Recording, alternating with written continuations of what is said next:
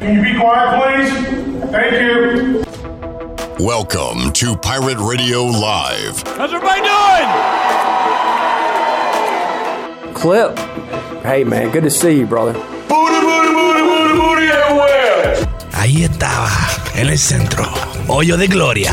Have you scanned your MVP card? Breakfast was three eggs, scrambled light with grits and extra crispy bacon.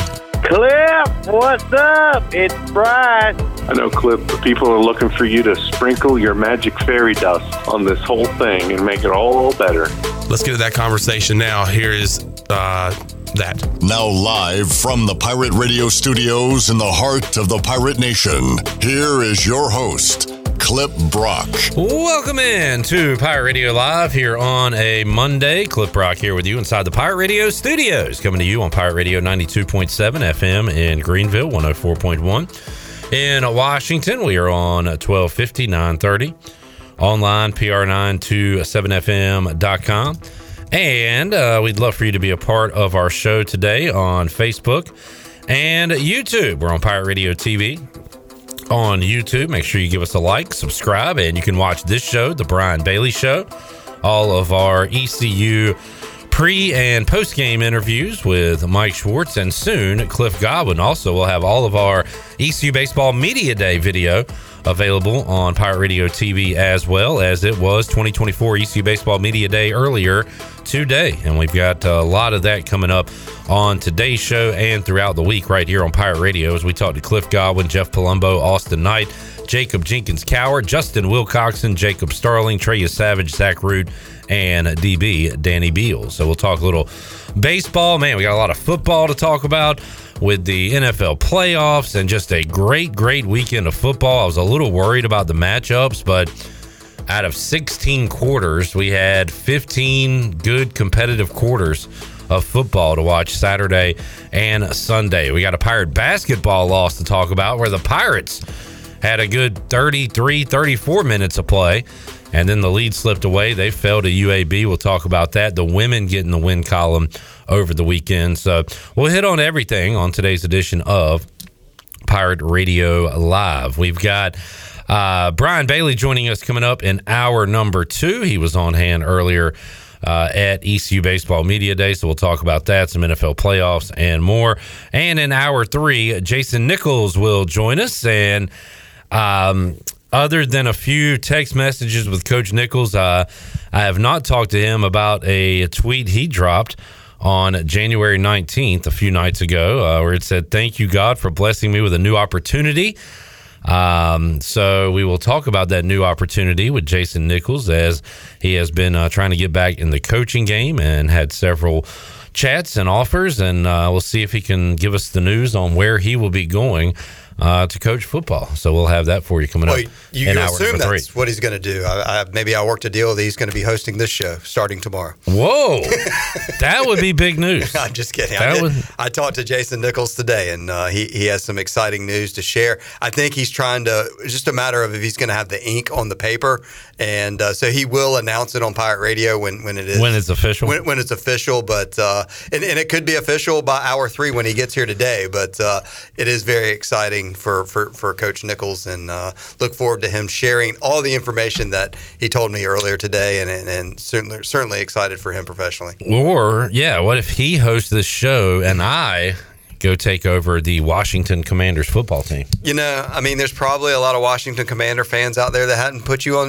the radar yet. You know, I, I think I think your press conferences would be very Mike Leach entertainment. Like, I think uh, you could provide you could provide a lot for that franchise. Uh, as as joyous as it was last weekend watching the NFL playoffs and watching Dallas and Philadelphia get smoked, yesterday was just downright depressing. Because Washington and Detroit had the longest championship drought, championship Yes. game appearance drought because they played each other in that game uh, in the the 91 season, the 92 calendar year. And now Detroit is going to the NFC Championship, meaning Washington has the longest NFC Championship drought. And second on that list, how about them Cowboys? So I'll definitely bring that up with Brian Bailey coming up in uh, hour number two of today's show. All right, Shirley Rhodes is here. Sean is here. Intern Mark is here. what are you uh, teaching Mark Alexander the ropes over there? I am All right. trying to. Uh, that's he, look. He's uh, uh, like an ECU baseball player, two way guy, three way guy, whatever. Mark will, will do Utility some man. sales, some producing, whatever you want. He wants to learn it all. Whatever hat you give him, he'll wear it. I like that, and he's wearing a great hat today, the Pirate Radio Yes, sir. hat, which uh, we have Pirate Radio hats available on pr927fm.com. And I've been seeing uh, Jamie, Chad, and others, Ellerbe, talk about receiving their purchases from pr927fm.com, the football helmet hoodie. So those are available if you want to look good and uh, support Pirate Radio all at the same time. Yeah, absolutely. Appreciate everybody uh, support. Uh, whether you listen, watch, advertise, buy some merchandise, whatever it takes. We'll, we'll take you on the Pirate Radio ship wherever you want to be a passenger. All right, Ellerbe, um, you as my passenger, I'm I'm gonna let you control the the radio, or as the kids would say, the aux cord in the car, because I've got baseball, basketball, and football I want to discuss. Mm-hmm. Where do you want to begin? I, want to begin with the initial reaction from ECU Baseball Media Day. Uh, Cliff Godwin said this is the tightest, closest team that he can recall having here at East Carolina. Loves the player-led leadership, and uh, and mentioned a few names. I think Justin Wilcoxon was the first name that he brought up. Um, Danny Beal is one of those names from a pitching standpoint. Uh, JC, he loves the the player-led team that he has this year. Yeah, and also you'll see this year something that we've seen every single year with a Cliff Godwin ball club, and that's a new face making an immediate impact. He talked about Bristol Carter today, who's a freshman. Kobe Wallace is a guy that can play first base or, or third base, or even can get on the mound and pitch. So there's going to be some new faces. There's going to be some old faces, but uh, yeah, they talk like the culture was as tight as it is uh, at ECU baseball right now. A lot of talk about the culture. Jeff Palumbo was asked about the evolving world of recruiting and portal and all those things, and uh, he goes back to culture number one. And I asked him, you know, and, and I, I don't know if I explained the question well, but he answered it well. But like in today's highlight generation, Ellerbe, and your quick clips out there of, of hitting bombs and taunting and stuff like that. uh, The pro game is all about offense. As I said, you could strike out three times, but if you hit a home run, you had a good game. Uh, I said, is it harder to get guys to buy in to play defense? And he he basically said it it goes back to the recruiting, and they make sure the guys that they're bringing in are going to buy in completely. And also, when you have guys passing the torch, and he brought up Turner Brown to Agnos, and then they pass that torch to Barini, you're going to have players out there playing the right way. The kids will come in, the freshmen, and even if they do have a, a chip on their shoulder and uh, are all about hitting home runs, they're going to see that you get on the field by playing defense. So it's kind of passed down from pirate baseball player generation to generation. Yeah, and then there's always this toughness that uh, all those players you mentioned. I mean, you can throw Alec Burleson's name back out there when we were joking about two way U and other stuff like that. But th- there is a tough, toughness and, and culture and leadership that uh, you know kind of replacing yourself when you leave. And I think that I think ECU baseball has been like I think we've looked at it. I mean, it's close to ten years, tenth year, but it's like oh my gosh, they're losing X, X, and X. Oh, we do it every. I do And- it every year. Yeah, but now it's like, oh, but B, B, and B have stepped up and are now on the field. So I mean, it's I, I think you know I mean this program is is is rocking and rolling. Cliff has done an outstanding job, and uh, top to bottom has uh, one of the most successful baseball programs in the country. And I think East Carolina shouldn't take that for granted. And uh, the success doesn't go unnoticed because uh, obviously people have come after and talked to Cliff Godwin before. And uh, I, I think that the number 11 ranking on D1 baseball is obviously a sign of respect for, for where this program is. And uh, I think, you know, picked first again in the American. So uh, ECU 25 days away till they get started against Ryder. And uh, we've had the guys in here last semester, this semester. So uh, it's exciting. I, I think, uh, you know, more and more as uh, baseball creeps in that uh, people are really looking forward to it. The one thing we do need is, is the weather was really good last baseball season. We didn't get this brutal cold we're having right now. So if we can get some really good weather, especially uh, those first couple of weekends in uh, February when the Pirates are at home. I know only one game at home during the Carolina series, but uh, th- that would be a great way to start the season. I don't care about the weather. I Thank you, can't Cliff. control the weather. We know. Don't want to talk about the weather. Fine. Uh, this weekend would have been good. It looks like some rain, but uh, how about 74, 69, 65 for the weekend temps, Ellery? Count me in. How nuts is that? No, no, from where it went from seven days. I mean, like from Friday, Saturday, Sunday this past weekend to Friday, Saturday, Sunday this upcoming weekend. It, it's it's bizarro. 70 Wednesday, 75 Thursday. It's, it's like really like when you go through your laundry and you're like you're folding all these sweatshirts and hoodies and stuff. And, Yeah. You know, at my house with all the kids and everyone else, and the next thing you know, you're doing shorts and t-shirts, and it's I mean, wow. But I'll, hey, look, I'll take the shorts and t-shirts weather all the time. Another uh, takeaway from Media Day um, Trey Savage cannot be phased.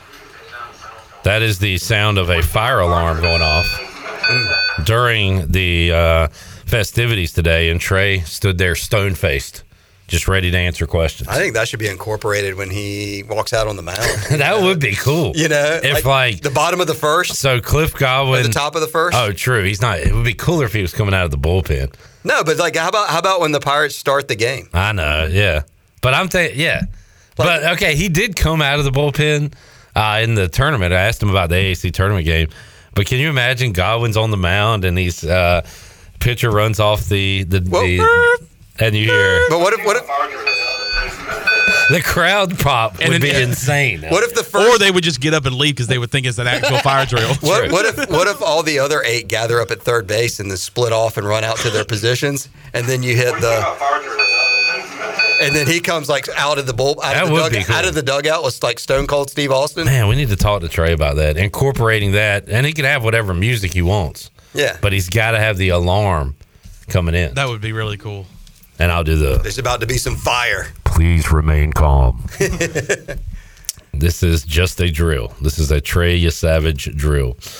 Um, but yeah, I had that takeaway from today as well. What was the what, any uh, update on the fire alarm? Just just a test. Uh, we all just sat in there. So no one panicked. No one ran out of the building. Not at all. Yeah. Nope. Although it was kind of time to wrap it up. That might have been. It was like the Cliff second- might have pulled it. Like, all right, enough questions, guys. Second to last question, and it Yeah. just went off. I got to get Clip and this long snapper out of here. They're just they're just taking up too much of my time today. Uh, I have a bet with Cliff Godwin. Yes, you do. Ooh, did you wager? Um, and I, I love that Bailey got thrown into it too. I well, asked- Bailey said some sort of comment, and then that's what made Cliff Godwin bring him in. So I said, uh, Clifford, I always ask every year, any new rules we need to know about heading into the year? And he said, no, I'm just trying not to get uh, not to get thrown out.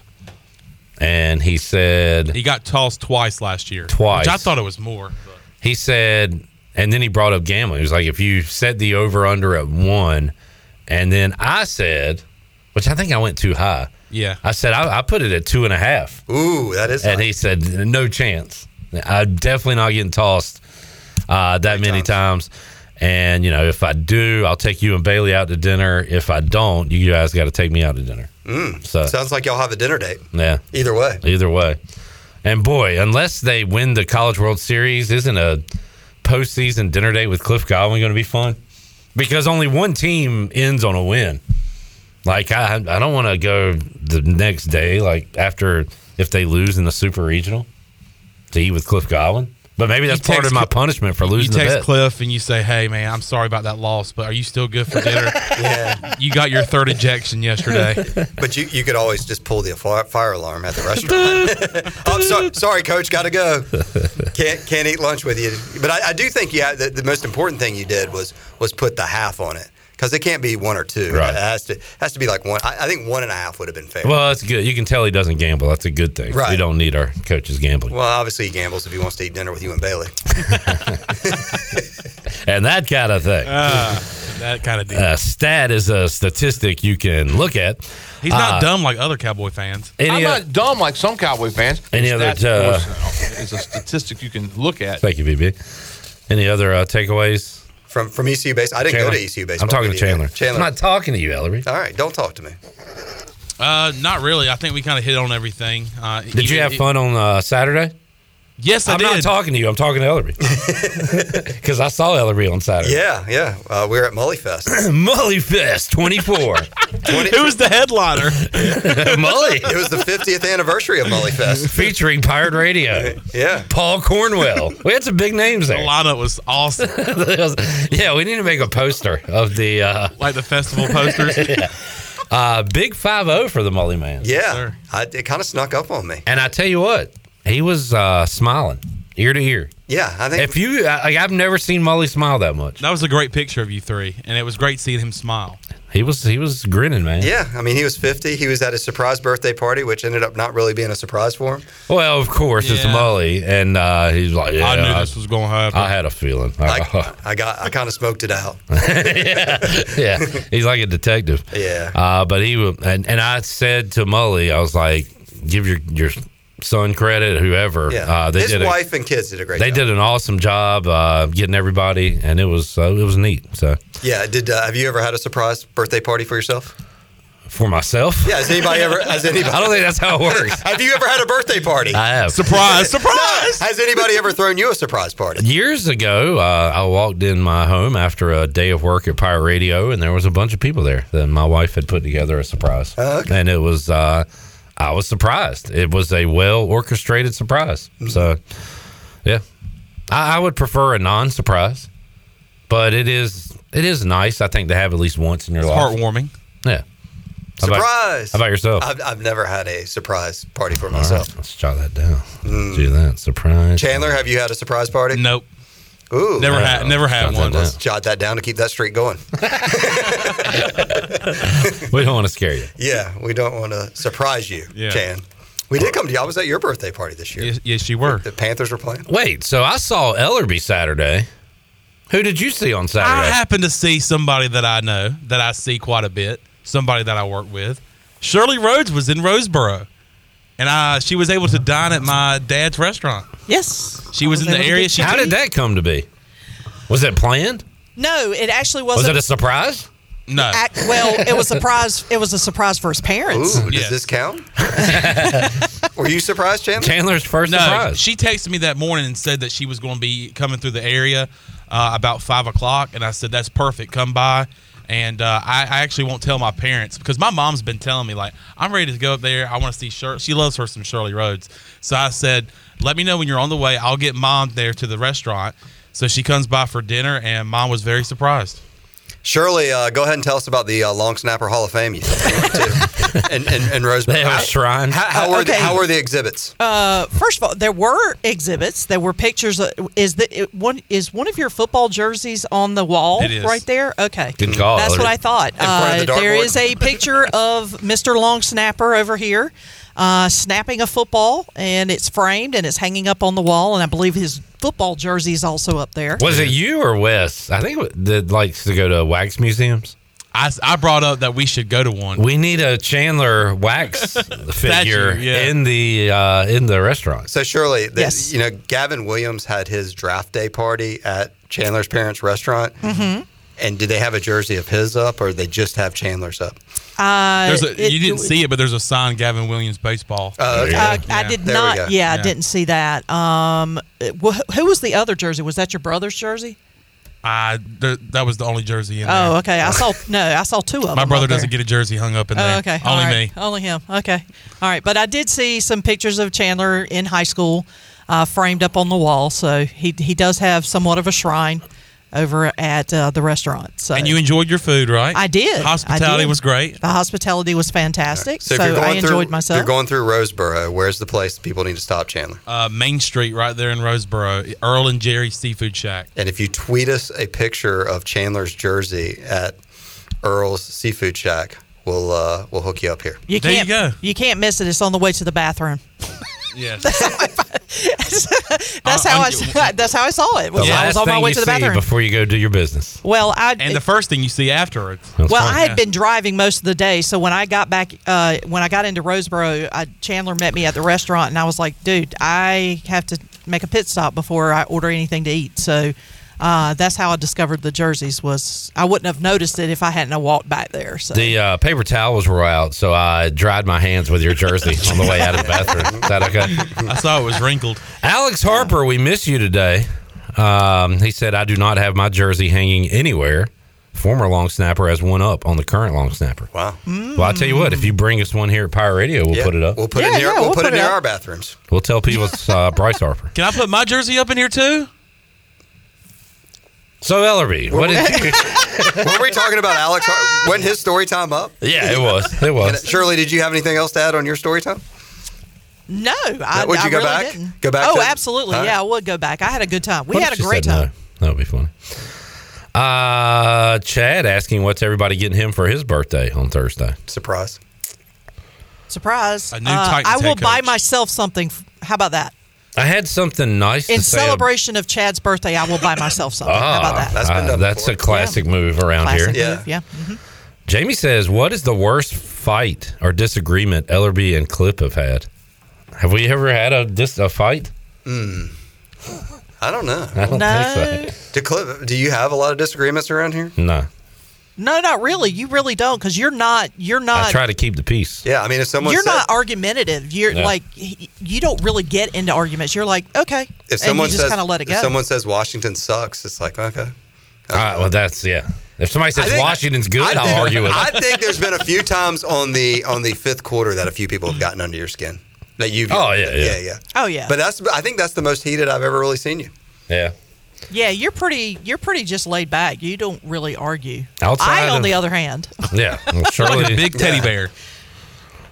Yeah, yeah, yeah. There we go. and I mean Ellerbe's not a fighter either, really. I'm more of a lover. And when he does, we remember them because they're so rare.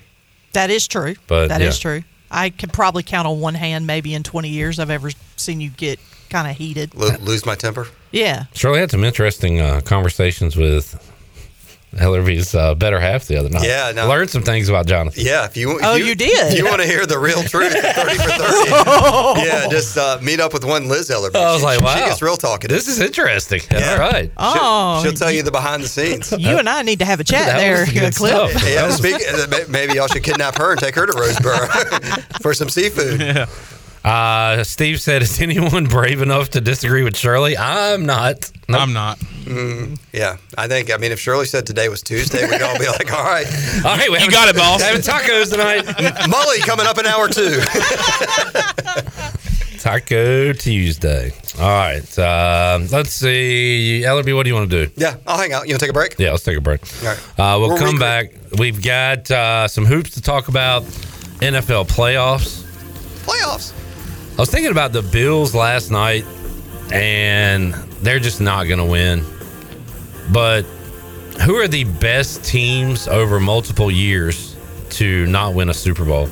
Because like the Bills are going to be one of those teams. I was thinking Chad's uh, Titans in the McNair Eddie George era seemed to get there a lot. Got got to a Super Bowl and uh, and lost to the Rams. But they would like lose to the Ravens or somebody in the Steelers in the playoffs. Did you Couldn't say quite the get there. 49ers now? When's the last time they won a ring? I mean, they've. That would be a good example. Yeah. If I mean, they don't win, they're right year. there on the cusp. I mean, they've lost the Super Bowl to the Chiefs. Uh, I mean, Harbaugh took them three out of four years to the NFC Championship game when he was there Right. many moons ago. And they have not won since what? Steve Young. It's been a while, I think. Yep. Uh, yeah, good example there. We'll take a break, come back. More to go. Pirate Radio Live, hour one after this. Yeah.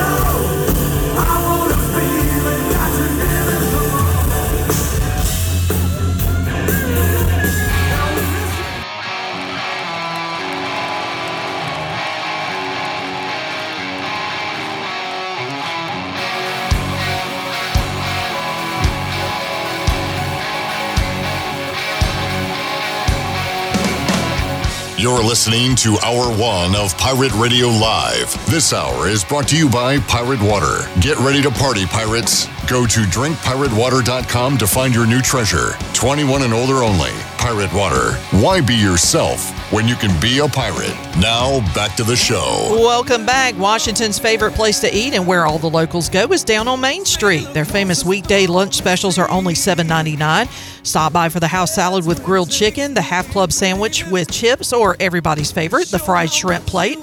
After work, Down on Main Street is the perfect spot for dinner and drinks on the patio. Join Down on Main every Wednesday for half price wings from 4 p.m. to close.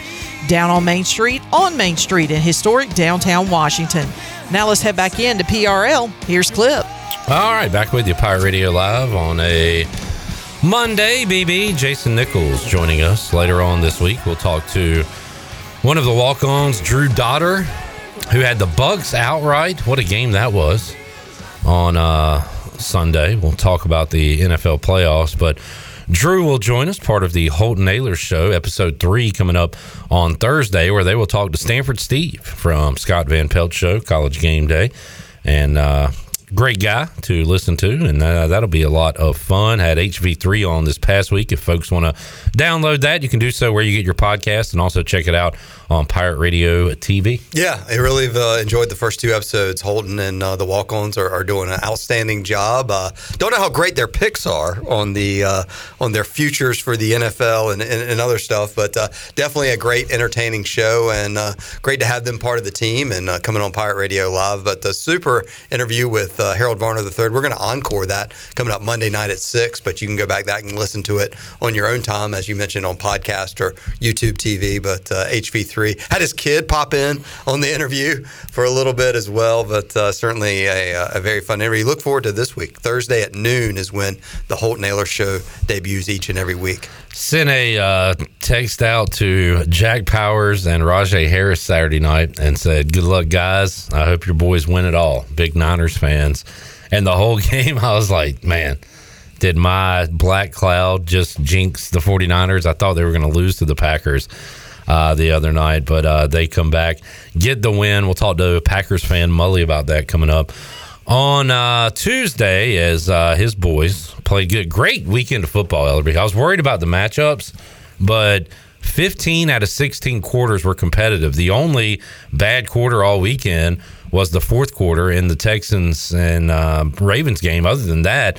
good competitive football. Yeah, good uh, weather football to watch for that factor as well, with the uh, cold, the snow, the rain. We had some rain Saturday yeah, night. Yeah, the Packers and 49ers game. So uh, certainly lots of good stuff. A lot, lot, of high drama, wide right for the Bills mm. again. That was uh, heartbreaking. They, they had their moments. Um, you know, they, they missed the fake punt and then uh, had the touchback go back their way. So uh, I saw some uh, controversy or reading some stuff out there that the NFL may change that rule about uh, if you fumble out of the end zone. I mean, we've talked about it. Yeah, that, that ad nauseum here. I think it it should be changed, but it made for so much drama yesterday that I don't know. I don't know if they'll change it. But uh, certainly we got it. I mean, how about Detroit too? Can can Detroit punch their ticket to their first ever Super Bowl in Las Vegas? And can you know? I was thinking about this. You got to my whole life for a majority of it. Do you remember what we used to think of the Saints? I mean, people with paper bags over their heads, and just, I mean, I don't know if how far back you you remember. I remember them being, real, yeah. The, the, I mean, that's what Detroit has been in my lifetime too. Yeah, and can't like Drew Brees and, and and Sean Payton came in and changed how you think about the Saints. Now Definitely. you don't you don't think of the Saints as the team you kick rocks on. Yeah, you know, in the NFL anymore. And could Detroit? you know, getting to a super getting to a Super Bowl and winning it, like just just going, you know, and change that towards how the Lions are viewed in the National Football League. So uh, a lot of interesting stuff. And then even when I was watching the Lions and Buccaneers game, I can remember from my day when when they used to be divisional foes too. And you know when the Bucs the were NFC uh, Central, yeah, when they were called. when they were there with the Bears and Packers and the Bucs and Lions. So I, I just kind of wonder, can I mean I feel like the Niners are vulnerable a little bit. Uh, you know, Samuel is is 50-50 for this week, and uh, and what a story. I mean, Jared Goff. I mean, what if he wins a Super Bowl in Detroit? The same like trading places with Matthew Stafford. I mean, I, I just I think that's the the biggest storyline to watch. I think I think the best team right now is is the Ravens. I think they're they're they, they seem to be a, a, the, the favorite if I had to if I had to pick one. But I think Detroit is is the big story to watch and, and could be big things. And I know, I mean, the NFL would go crazy if uh, Chandler's Taylor Swift team would get to the uh, get well, to the Super Bowl. that's why I'm taking the Chiefs. I think it's. Uh, You think it's rigged? I think it's rigged now. You think it's, It's set up? in stone now. Yeah. I mean, I mean, I, I was sitting there watching the Bills game, and I was like, man, if the Bills get a touchdown here, this, I mean, this would be in the run of, of Taylor Swift on TV. Although Jason Kelce seemed to be the star of, at, at the Buffalo game, Yeah. But uh, certainly the the the the, the sweet shots of uh, Taylor Swift uh, at all these games has been a big part of the uh, NFL season the last uh, what six to eight weeks. Yeah, Ellerbe. Uh, uh, sp- speaking on those lines, so before last weekend, Detroit had one playoff win since 1970, and now they have two the past two weeks. That tells you how bad they've been and how they're trying to resurrect themselves. And if they can, I mean, Dan Campbell is pretty much already a legend there in Detroit, but his uh, status could go up uh, even higher. So And of course, uh, what you mentioned earlier when we started the show, the, the pressure on Washington and Dallas, if Detroit were to break through and win a Super Bowl, being like, well, die daggone. These guys hired Dan Campbell, you know, like Uh, you know, it, it, it, like for that, those fan bases are, are just kind of like talking about piling on the, the, the misery of, of what Detroit could do. So, And if you're scoring at home, uh, awful takes I've had. I thought Dan Campbell wouldn't work there. He did his whole biting kneecaps, and I Yes. was like, man, this like this meathead stuff, it's not going to work. I I remember I was that. 100 percent wrong. I don't remember you saying that, but I, I remember when he came when he had that press conference about, and people were like, "What? In the, What this guy, joke. He doesn't know what he's getting into Yeah. as a head coach of the NFL, yada yada yada." But uh, hey, I tell you what, it's uh, they, they bought in. And uh, another person, I mean, you know, Pirate Nation can can point and laugh at too. But I mean, Scotty Montgomery's up on that Detroit staff too, uh, coaching the running backs, assistant head coach. So Dan Campbell has uh, gone into Detroit, changed the culture, and as I said, if they win a Super Bowl, I, I think you take away the, the, the loser status that uh, they've been labeled with for so long. Uh, they're bringing out all the celebrities too. Uh, Eminem's been there. Bob Seger was there this past week. Flavor Flav. Jeff Daniels. Jeff Daniels from Dumb and Dumber. Yeah, I, I didn't realize he was a big Detroit fan, but I, this is a good documentary. If anybody's watched the Barry Sanders uh, documentary, I think it's on Amazon. Um, I haven't seen it. It's it's it's really good. It talks about you know Barry's journey, why he retired. It's it's kind of him telling his story for the first time. But it, they interviewed.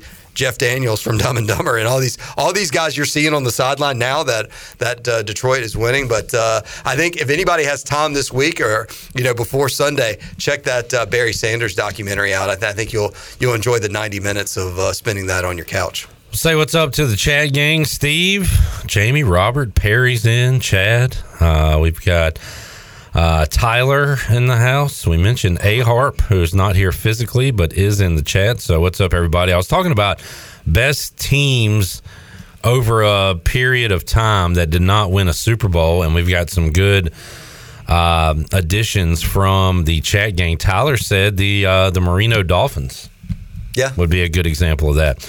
Chad said the Vikings with Moss, Carter, and Cunningham, and they had success after that with Daunte Culpepper as well, and they were putting up a million points, uh, but could not get to uh, or win a Super Bowl. Uh, the Chargers is a good one with uh, with Philip Rivers and LaDainian Tomlinson and all those great players. Uh, never doing anything in the playoffs. Um, Chad says Andy Reid's Eagles. That is a great example because they would get there.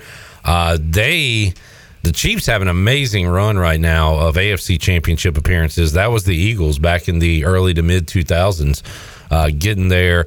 Uh, but not being able to win the big one. He said Marvin Lewis's Bengals, they were always in the playoffs, but would always lose uh, in the playoffs. All So- those teams that had to go up against Belichick and Brady. Yeah. You know, I mean, like, you know, Denver and Indianapolis broke through with Peyton and they got their Super Bowl ring. But th- there was a lot of teams that just kind of like uh, that, that ran up against the Bulls during their championship run where they couldn't, you know, it was like they were just, they were the best number two team in the league. And uh, I think a lot of teams in the AFC that uh, could never get out of Foxborough. Uh, Steve said uh, Boomers, uh, Bengals. What what's his name? Oh, Chandler? Assassin. What oh, oh, it? are you, are you talking about Boomer Assassin?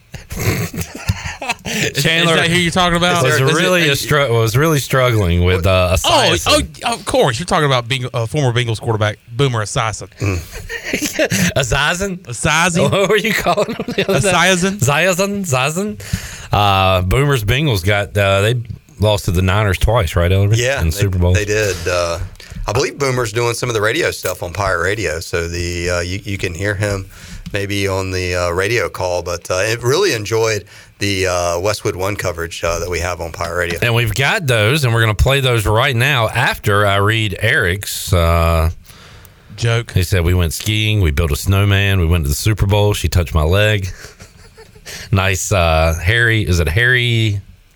I want to say Harry Doyle, but isn't Yeah. that. Uh, Mm. Well, It's what Lloyd- is it's Lloyd Christmas Lloyd and Harry Christmas Doyle? and Harry Doyle. Okay. Well, what's Harry's name and uh, what's um, what's uh, Major League announcer's name? Bob Uecker's name in uh, Maybe Major that's- League. Maybe that's Harry Doyle. How- it could be. Could be. Do- is are there two, just a bit outside? Are there two Doyles? Help us out, folks. Harry Doyle is Bob Uecker What about Major Dumb League. and, Dumb and Dumber? Is All it right. still? Is, I'm trying to. is- Harry Doyle sounds right for I know. Jeff Daniels' character. Harry Dunn. Dunn. Ah, Man, there you go. We're losers. That's a good uh, kind of movie slash sports trivia on Wednesday night there for you. Eric says, so the Lions are telling me there's a chance. There you go. All right. Uh, Shirley, let's hear Kevin Harlan and his call. Tyler Bass ready to tie it up for the Bills. Tyler Bass will try a 44 yard field goal to tie. The snap is good. The ball put down. The kick is up and no good. Wide right. Wide right. The Bills kicker missed a field goal. Wide right. Jubilation for the Chiefs sideline. 143 to go. Bass missing wide right from 44. He pushed it right. It looked like he wanted it to hook in from the right post, and I don't know if it was the wind or he mishit it, but it just violently moved right like a slice in golf. Uh, Kevin Harlan and who else was with him there, Sean? Uh, who was? Name that voice. Freddy Krueger. that was Mike Mayock uh, with him. Yeah, wasn't on Elm Street for you there. Boomer Esiason. Kevin Kugler was on the call. So the Bucs go down 14. It's over. Detroit started celebrating a little too early, popping the champagne, smoking the cigars.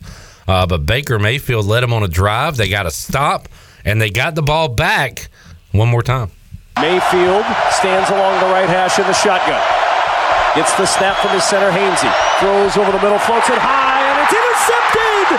Picked off by Derrick Barnes! The former Purdue Boilermaker with the biggest interception of his life! Sealing the deal for the Detroit Lions! Kevin Kugler on the call. You can hear the playoff action right here on Pirate Radio. Big Sunday, Championship Sunday. Uh, always one of the uh, funnest days of the year. No doubt. Uh, here's another call. We'll talk Pirate Hoops. Uh, we got to take a break. We got a Corey Glore call. Y'all want to hear a Corey Glore call? that was uh, that was not a good call from Cy uh, on ESPN Plus the other night after East Carolina gave up the layup. Uh, here's our old friend Corey Glore. Blah blah blah. He's happy about something. And now Quinerly has it. Clock rolls with 12 seconds. Now Hardaway. Hardaway with 10. Plays catch with Jones. Now Quinerly. High right side with five. With four. Jones. Deep three at the top of the key. No good. Rebound tapped out. Jones has it back. Deep three again. It's blocked. It's over. It's over.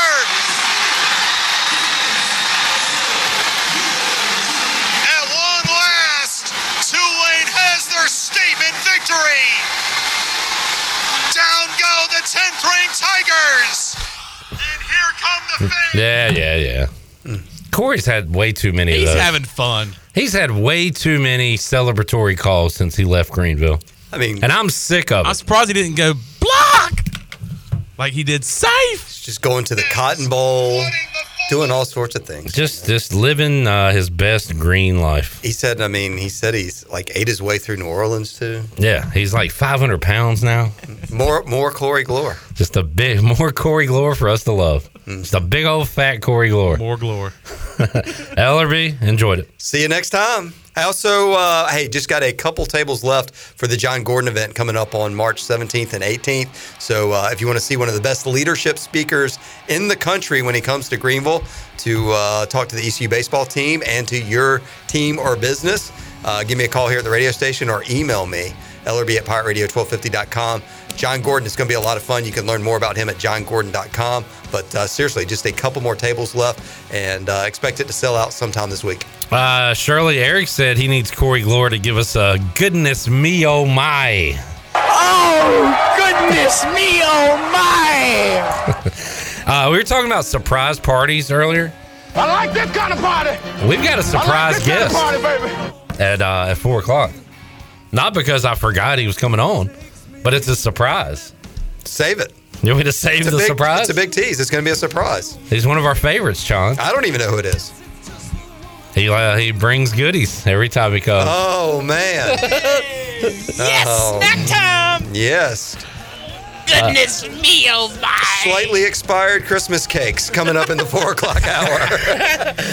I didn't forget about you. It's a surprise person that I'm talking to you right now. Surprise! Surprise! In a few months, there'll be jelly beans he'll be bringing in. That is true. We'll take a break, come back. More to go. Pirate Radio Live after this.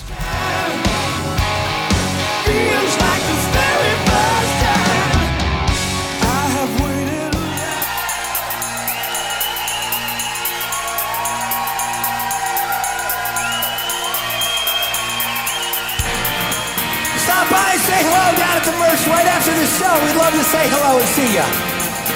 One more. Ain't got no regrets. I ain't losing track of which way I'm going. Ain't gonna double back now. You're listening to Hour One of Pirate Radio Live. This hour is brought to you by Pirate Water. Get ready to party, pirates. Go to drinkpiratewater.com to find your new treasure. 21 and older only. Pirate Water. Why be yourself when you can be a pirate? Now, back to the show. Welcome back. Do you need custom t shirts, apparel, or promotional items for your business, organization, or event? Well, keep it local and print it local with University Sportswear. Contact them today at universitysportswearenc.com, the official sportswear provider of Pirate Radio. Now let's head back in to PRL. Here is your host, Clip Rock. All right. We're running the three person weave today myself, Shirley Rhodes, and Chon. Steve, are you still in the chat? I've been thinking I, I want to do this uh, this basketball game with Chandler and I. Although I think a good Shirley wants to do a shooting contest. I think maybe we should do that first Uh, that. because then it would give people in like people could make a betting line on uh, Chandler and I's game. But if we could, uh, I, I want to get that court, Steve, if you're available to do that for us, and I want to get over there and I want to get some videographers and I want to do this thing. I don't want to talk about it. I want to do it. So, Steve, let me know. Are you ready for this? I, Oh, sorry. I mean, which I mean, am I are re- you ready for this? for what? For what? For me to put in this work? Are You talking about our one on one? Yeah, man. Uh I'm not ready for it physically. I am ready. I'm not either. Uh and I'll make an agreement with you. I promise not to practice if you won't. I'm definitely not going to All practice. right, well, well, good. We're just going to show Yeah. up and hope that our previous experiences will help us out. I cannot tell you the last time I shot a basketball. I can. Uh, it was those few shots I took on Thanksgiving. Oh yeah. That was it on a eight foot rim. Um, but I'm gonna. I like that. I have a uh, a history, a background in hoops. I like that I'm 42 and you are at the prime of your life. You'll never be healthier than you are right now. And like, if I do beat you, do you can you just imagine what this show's going to be like from that point on? it's going to be amazing. It's going to be incredible. If you win, I'll give you your flowers. I'll say, man, I just I don't have the stamina. I don't have the lung capacity. I'm old. I'm fat. And then Sean beat the better man won. But if I win, oh my god, I just want to let you know that I have no handles. I really can't even like dribble it between my legs. It's gonna be an ugly, ugly game. It's gonna Like be, as soon as you like pass it to me and say, "All right, check ball or whatever," I'm just gonna probably just catch it and shoot. And what do you think I'm going to do? If you give me any daylight, I'm shooting. If you're up on me, I will attempt to, to you know, go around. You go to the basket, lay it in. But like, it's going to be a lot of just fat guys shooting Yeah. and like jogging after a rebound. So when Glenn films this, can he do the part where he just fast forward? I think he you're does going to have to put it at, at quad speed. Yeah, you're gonna have to do it at quad speed because there's gonna be a lot of missed shots and a lot of chasing down the ball. I am worried about your aggressiveness defensively. Like, I feel like at least for the first half of the game, you're going to be pretty aggressive. Yeah, and I also want to be careful though. Like I don't want to get you hurt. Like I don't want to like, and I also don't want to be all over you. Oh, I'm calling fouls. I mean, when I do, I mean, when a dude banging a Banging dude, I'm taking charges. I'm flopping. I'm like uh, Caitlin Clark. Did y'all see Is- that? will this be officiated? Um, yeah, we'll see if we can get Ramy Steins. Hey, Ramy, I know you've been on the road for two weeks. Can you come ref Chandler? I know you're getting back from a, uh Battle of Atlantis. Could you come to uh, this church? Battle of Fatlantis. Uh, David on Facebook says, "I bet me and my 17 year old can beat Chandler and Clip." All right, now we're talking. Do you got a ball and a goal, David? We can do this whenever. We'll come to your house. Yeah. In fact, yeah, we come in. This will be a new city. a new bit we do where Chandler and I take our show on the road. We will come to your house and beat you and your kid in basketball. It's like the Harlem Globetrotters versus the Generals. we even do like the little dance and thing.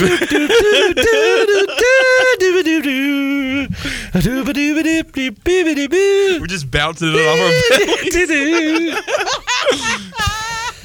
David, where at? Where do you want us to be? Call your shot, bro. Put a jersey on. Come on, bro. Put a jersey on. Put a jersey on. Can't wait. Chad said, if it goes too far, clip, just say, Chon, that's your ball. I could see a lot of that happening. He also said, uh, Chon doesn't want to hurt clip. Uh, that- that was nice of you to say. I don't. I, I would love to get out of this game injury free. Jamie said, "You mean Karen Clark, the flopper?" Whoa! Oh. ouch! Claw, claws in. Okay, so I love Caitlin Clark. That was a I little think she's an incredible basketball player. I think she made a mountain out of a molehill. Now, I've seen the video. What it appears to me is a fan is running on the court, has got the phone, got got her phone going, so Mhm. she's obviously filming. Yeah. She's not paying attention where she's going. She sees something out of the corner of her eye. I think, and Caitlin Clark obviously did not see her while she was running. Uh, she had her head down while she was jogging off the court. They collided. Now, as far as I can tell, and the way I look at it is, it was just inadvertent. It was just Uh, yeah, it you was know, an accident, It was an accident, but the way she on. made such a big deal She over literally it. flopped. Well, she went down like And she said that they were after her, but it didn't work out. Yeah, that I thought that was a little much. Now, unless there were some other incidents Right, that led up to see. that that we don't know about, I don't know where she's coming coming from with that. It was an accident. It just looked like two people running and they just happened to collide with each other and it was an accident and move on. I mean, the girl that she ran over, I mean, because Caitlin trucked her. And um and the girl got up and went into the crowd and continued like she had never been run over by one Caitlin Clark. Uh, Russ says, "I will destroy you in basketball. Me and Name Redacted could beat you two." What's your obsession with Name Redacted, Russ? You ain't gonna play us in basketball. Anybody could get on YouTube and say, "I would destroy you in basketball." Any eight-year-old could do that. You just proved that point. Watch, I'm gonna type it in right now into YouTube. I will. I'm gonna show you how easy it is to do that. To do what you just did. I think I might do it too. You do it too. It sounds so easy to do. I will destroy you uh, in b-ball. can you tell me if it's hard? when the- Okay, can you tell me if it's hard to do? I'm done already. Is it was that easy. You do it. All right, I'll do it too. Everybody in the chat, see if you can type "I will destroy you in b-ball" and just show Russ how easy it is to do that. And why is everybody wanting in on this? This started out as a two person thing. Now it's turning into like everybody wants to take us on. I just want to. I just want to do a shooting contest and that's it. I don't want to play y'all because I'll embarrass both of you.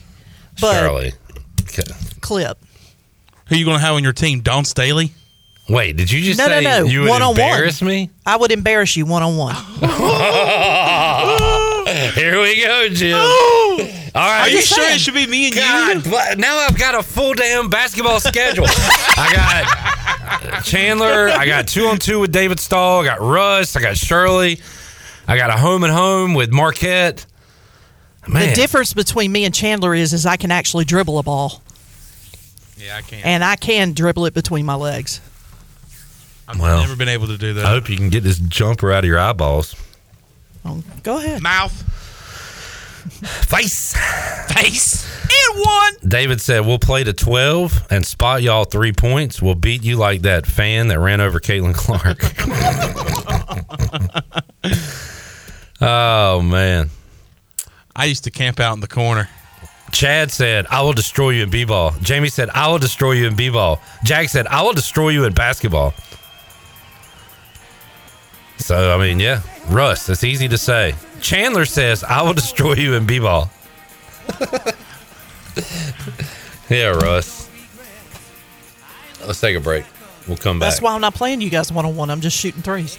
I want Bo Batts one on one tonight. Both. I want Bo in his John Stockton shorts tonight on the court. Winner gets Hershey's Kisses. First to 12, no. Last man to survive. We're playing to the death. Ambulance on standby. Game should go about 15 minutes. Ambulance is going away with a dead body, and they say, "Well, who's that?" The and clip goes, "The loser of that basketball No. game." Bo says, old fat Clipper couldn't handle me. I broke his ankles and he broke his lungs. All right, back with you after this. Midnight blue.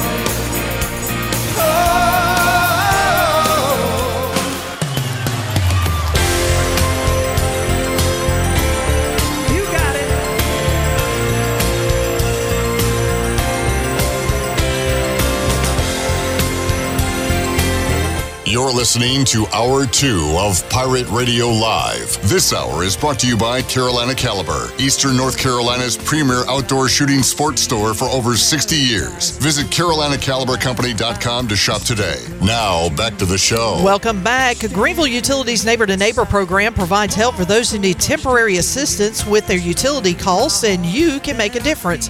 Your tax deductible donation can be added to your GUC bill each month, or you can make a one time donation, and GUC matches all donations up to $20,000 each year.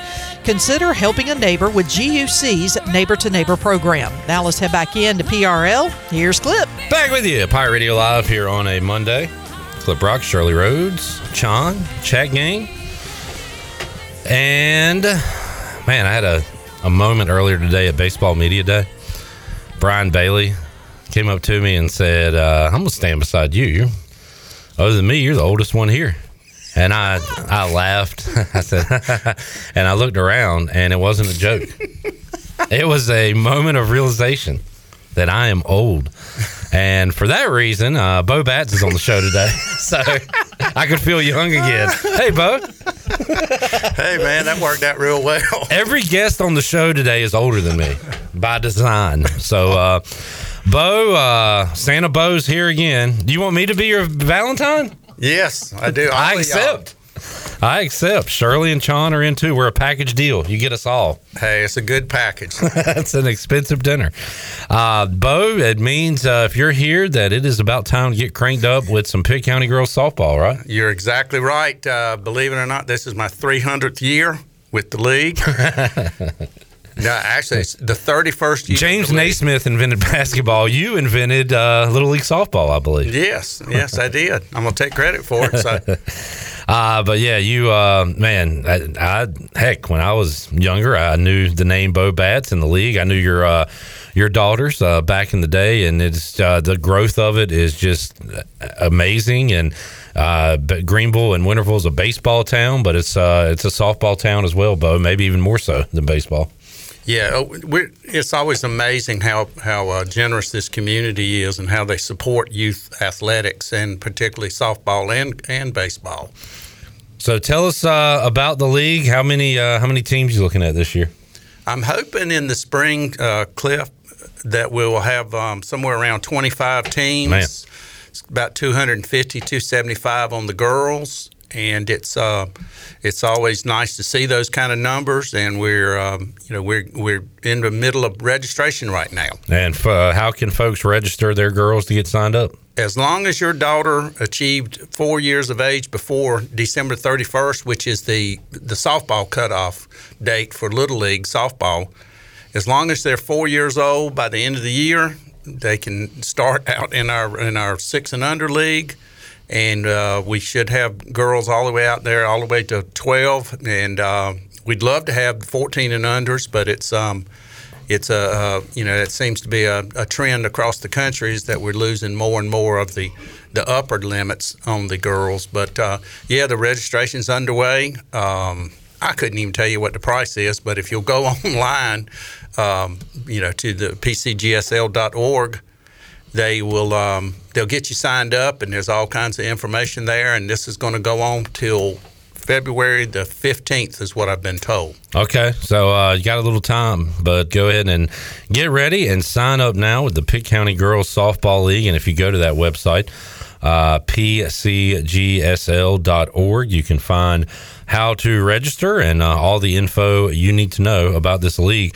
Uh, Bo, what kind of fundraising uh, opportunities are, are you doing right now? Well, we're always looking for team sponsors. Uh, we're in pretty good shape on that, but I would love to talk with anybody who's interested. Um, uh, need just to get in touch with me. My cell number is 252 714 5485. I respond better to text than I do emails.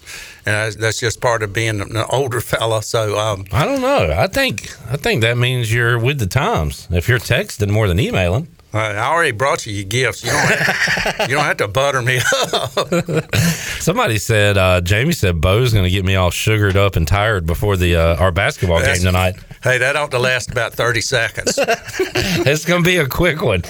Let's start the clock at 30 and we'll see if anybody can put a If we bucket can in. get make 30 seconds. All right. So, uh, what, uh, what other info do we need to know, Bo? Well, I'm also always looking for uh, fence sign sponsors. We have a lot of fence out there, and we'd love to cover it up with. Uh, and, and I'm not trying to compete against uh, 92.7 for advertising, but it's. Uh, you know, it's it's our it's a great way to get your name out there, and uh, at a very reasonable price. It ranges anywhere from 450 up to up to 1250, and uh, then the renewal prices are uh, take a couple hundred dollars off of every one of those prices I just talked about, and that's what you'll be looking at for um, the years after that. Uh, Bo, a lot of people are, are regulars and locals. They know about this league for folks that uh, are maybe just tuning in new to the area. So tell us where the games are played and, and all that. Yeah, we're very proud of our complex out on uh, Reedy Branch Road. It's forty-seven ninety-nine. Um, it's uh, called the Sarah Law Complex, named in honor of one of our earliest players who passed away in 1995. Which, wow, it's coming up on 30 years that we lost Sarah. But uh, as a result of that loss, we, we banded together and within three years built the girls a four field complex with restrooms and lights and everything else like that. And we're very proud of that. And it uh, continues to be improved by the present board. Uh, we keep uh, last uh, proud to announce that we now have um, LED lighting, which is uh, going to really help the the the appearance out there during the games and also the safety because it'll it'll make the balls more visible for the girls. We're um, you, you know, but there and I know there's some kind of effort on the way. I, I don't get involved with capital campaigns much anymore just because I don't know that I'll live long enough to see them get completed. But uh, But uh, yeah, there is uh, talk about a new concession stand, and we've built batting cages out there, and um, they're very, very proud of the complex. Awesome stuff. Bo Batts joining us in the Pirate Radio studios. Pitt County Girls Softball, pcgsl.org if you want to get your girl registered. And once again, starting uh, as young as four, you said? Yes, all the, all the way through through 12 or 13 and then uh, like i said we'd love to have older kids out there too because that's it's funny over the years when i first got out there we were a top heavy league with with more 13 to 18 year olds. And over the years you know we've we've kept uh, expanding downward in terms of uh, the starting age groups and that kind of stuff. But um, it uh, you know it, i would love to see a resurgence of the upper age groups Good stuff. Uh, Bo, any other uh, additional info we need to know about the Pitt County Girls Softball League? No, just uh, go to go to the website that that uh, that we just talked about, pcgsl.org. Um, there's a lot of information there, and uh, we'd love to get you out there. We'll. I know that registrations will be open at least until February the 15th, but don't wait to the last second like most everybody, including myself, does. And um, go ahead and get and get your girl registered. And uh, if you're interested in coaching or being a team mom, make sure you include that information on the uh, on the registration form. And um, you know, we just would just love to have you girls out there. I, just a, another note, you know, the league. Uh, um, is is a is a bit a little league affiliate, and we're as everybody knows. I'm sure that reads the paper or listens to 92.7.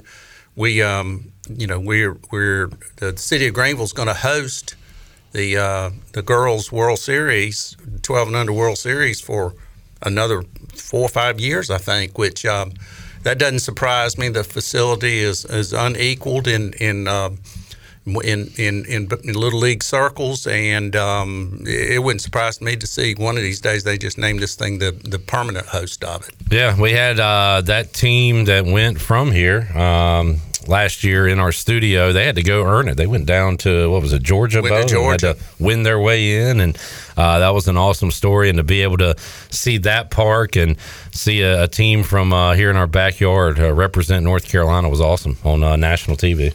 It was they, they, they presented themselves well and, and came up just short and uh, but yeah, naturally we're, we're everybody in this area is proud of their efforts and um, hoping that that can happen again in the future. Bo, uh, who you got in the Super? Who's going to win the Super Bowl this year? Yeah, it won't be my my Buffalo Bills. Oh no, you're a Bills guy. Oh yeah, my I my, know that. My dad had a had a first cousin that was a receiver for the Bills back when they first started in 1960. Wow. and um, his last name was not Batts, but it was Bass, and they were they were first cousins, and um, so I've always been a, a Buffalo Bills fan. I love the hat and the logo. I've always thought that was one of the Yeah. the neatest. My sentimental favorite would be the uh, Detroit Lions. Yeah, I would I love would to like see them. to see them, but I got a bad feeling. Um, not a bad feeling, but I think it's going to be somebody coming out of the NFC, uh, either the uh, Niners. Niners or the. Well, I take that back. It's actually I think it's either going to be the Chiefs or the Ravens AFC. that are going to going to win. So are you uh, cousins with the bass guy that missed the kick yesterday? You're claiming him? No, no, he's he's you know, no. Man, so you went through the uh, the Jim Oh my Kelly God, I've- years, and I've now been the- through nine of those missed uh, wide rights. that is a real shame. That is uh, that's It tough. is. It is. They they get so close, but um, yeah, they they didn't play that last. I didn't think they played that last drive, the last couple of drives, very smart. I Yeah. know why they? Well, all they needed to do was drive the ball down the field, either score or or kick a field goal and put it into overtime. But no, they they're sitting there throwing long passes, Taking shots, yeah. taking shots that that I just thought were unnecessary. And then that guy that whined all the time, Diggs. He, came up he- small. He, must have been watching the Kansas City Chiefs uh, receivers earlier in the year because they couldn't catch anything, and he dropped about three or four last night. So I tell you what, I, I joked on Twitter about it that Stefon Diggs is really going to be yelling at Stefon Diggs because he loves to yell at folks when it's not going right, and he was the one that was uh, was messing it up yesterday. Yeah, I tell you what, uh, Josh Allen's a tremendous, tremendous uh, quarterback, and I mean they ran the ball well. They did everything well, except that, that the defense. You can't you can't give Patrick Mahomes any time left. In with unless you've got a 40 point lead because he's gonna he's gonna figure out a way to make it happen. Bo Batts joining us. Uh, Bo, before we let you go, uh, folks need to go to pcgsl.org, get signed up. Got till February 15th. That's correct. All right. Uh, anything else, Bo? No, hey, anybody got any questions? Uh, give me a call 252 714 5485. I'll be glad to, to either try to answer your questions or get you to somebody who actually does know the answer. So, um, you know, we just, uh, we're proud of this being the 31st year of the league and the 26th year out at Sarah Law Complex. That is awesome. Bo, uh, appreciate your time. Always fun. You're welcome anytime. Thank You you. don't man. have to ask. Just pop in and we'll get you on. Thank you, man. I look forward to playing you in basketball. yes, sir. To the to the death. This is like an old duel. Uh, Bo versus Brock. You mean like an O duel? Let's take a break. We'll come back. When we return, uh, we'll talk to the young man, Brian Bailey. How about that? He'll join us on the other side when we uh, return on Pirate Radio Live. Back with you after this.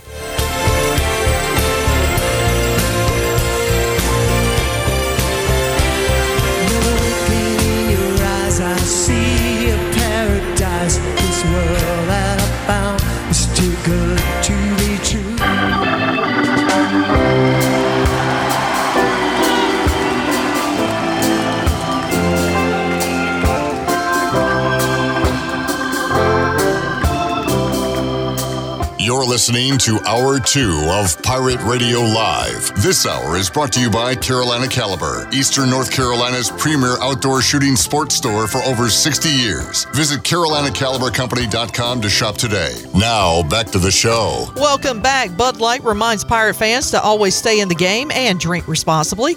Bud Light, the official beer of the ECU Pirates and proudly distributed by Carolina Eagle Distributing since 1989. Now let's head back in to PRL. Here's Clip. Back with you, A pirate Radio Live. So there's a, uh, I've seen a lot of advertisements for a Bob Marley movie coming out. I remember, you know, the, in high school, you like, I don't know if it's like this for everybody. I assume for a lot of folks, but like you get into classic rock and you learn about Led Zeppelin and Pink Floyd and great bands, and then there's the the Bob Marley phase that people would put that on at a party. Never really got into that phase. To the reggae? To the, I just wasn't Rastafarian there. I don't know. Well, I mean, as far as Rastafarian, I think Bob Marley's like two, maybe three songs that I know. Uh, that's about as far as I went. So, Yeah. so And don't fear, we do have a woman here, Shirley Rhodes. yeah. And we have Chandler Honeycutt. And joining us on the Pirate Radio Live line, we have Double B Brian Bailey here on a Monday. BB, how you doing, man?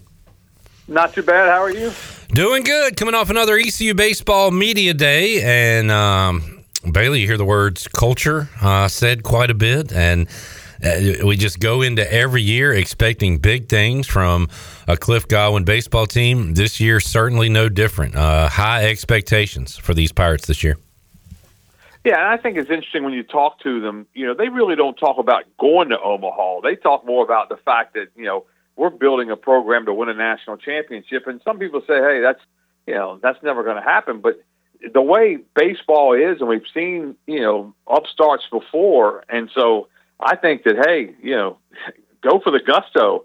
And I, I, like the attitudes. You know, I you almost could feel a different uh, type of maturity from everybody today Yeah. uh, you know, in years past, you know, when teams are ranked and, and you know, guys are like, you know, they they all say, hey, you know, we got to do on the field, blah blah blah. But you can almost feel it in the, you know, feel it in what the guys were saying, the look on their eyes. I mean, they, this is a team that that knows that they're amongst the best in the country. If they go out and play pirate baseball, they can beat anybody in the country. And like Cliff says, if they don't play well, then they're going to lose. And they got their big picture goals. They're also very be where your feet are and, and next opponent, next practice, next at bat, next pitch, all that. So they're very in the moment. But I did ask Carter Cunningham, like, you two years ago, you got Texas here in a super regional. Last year, you go on the road uh, to Virginia, and you saw how difficult that was, and two losses to the Cavaliers. Like, do you do you talk about hey we got to make sure these games are at home at the end of the year? And he didn't necessarily say that's the the chat but what he did say was every game matters whether it's your season opener whether it's the LeClair classic uh, a rival game in-state rival game against state or carolina a conference game or just a midweek game and you know in the the middle of february uh, the committee's looking at every single game. And I like that mindset, Bailey. That they're they're treating every game the same and, and going out and uh, trying to and knowing they need to win every game if they want to achieve their goals, which is to play some late postseason baseball here in the uh, friendly confines.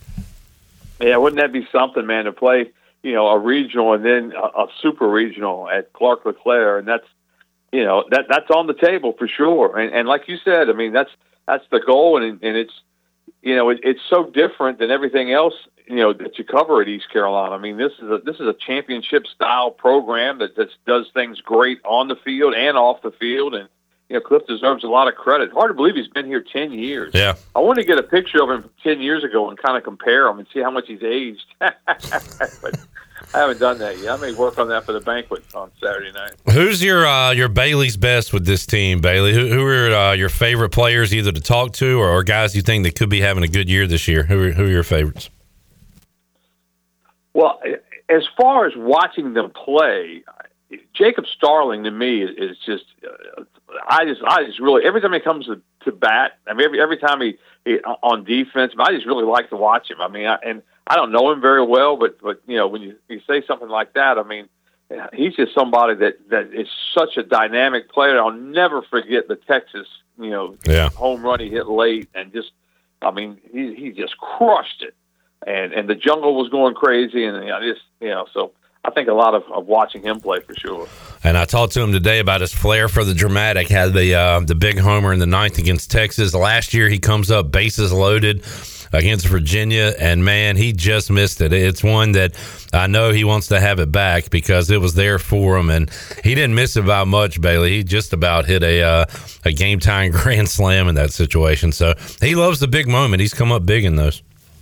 Yeah, yes, and and I remember that one too. You're exactly right. But uh, and, and this team's got so much, you know, personality, and, and Cliff lets them be themselves, and uh, you know, you see that all over the place. And, and they're they're just a fun team to to watch, and I I think it's encouraging too, especially with this cold snap we've had lately. Man, it's just it gets a lot of myself included. You get a little down. It's so cold outside, you can't do anything, and it's supposed to be warmer, you know, later in the week, and and pirate baseball starts, and you know the you know the warm air is coming when baseball season starts. It's it's around now. It's going to be cold some. There are going to be some cold weather games, but you know that warm air is, is going to be here eventually, and it's going to be nice again. And uh, Bailey, I didn't mean to get you roped into a bet, but apparently uh, it happened today. Uh, if Cliff Godwin gets ejected three or more times, he uh, owes us a dinner. And he said if he if it's less than two and a half, we owe him a dinner. And I'm glad your name got attached to it because uh, you know you know a lot of people in town. You can foot the bill, I, I think. there you go. We'll take him somewhere. That's for sure. I don't know if uh, I, I was kind of laughing about it because I was thinking like you know I was trying to remember how many times he was ejected last year. He said two last year, so I remember the one after the game at Campbell, right? And then there, or at, in Fayetteville, and then there was another, I guess. So Yeah. I think we can get him riled up enough. Brian Bailey joining us. Uh, Bailey, you fired up for the uh, the banquet coming up? Oh, you always have. I mean, it's it's. Uh, and I say it every year. It's just it's an honor that, that, that they allow me to to MC the thing, and uh, it's just you know it's basically it's a fun night of, of getting you know uh, again looking forward to the baseball season. You get to hear from the Pirates, you know, some of the seniors. You get to hear from some of the past stars. Uh, Gavin Williams is going to speak this year.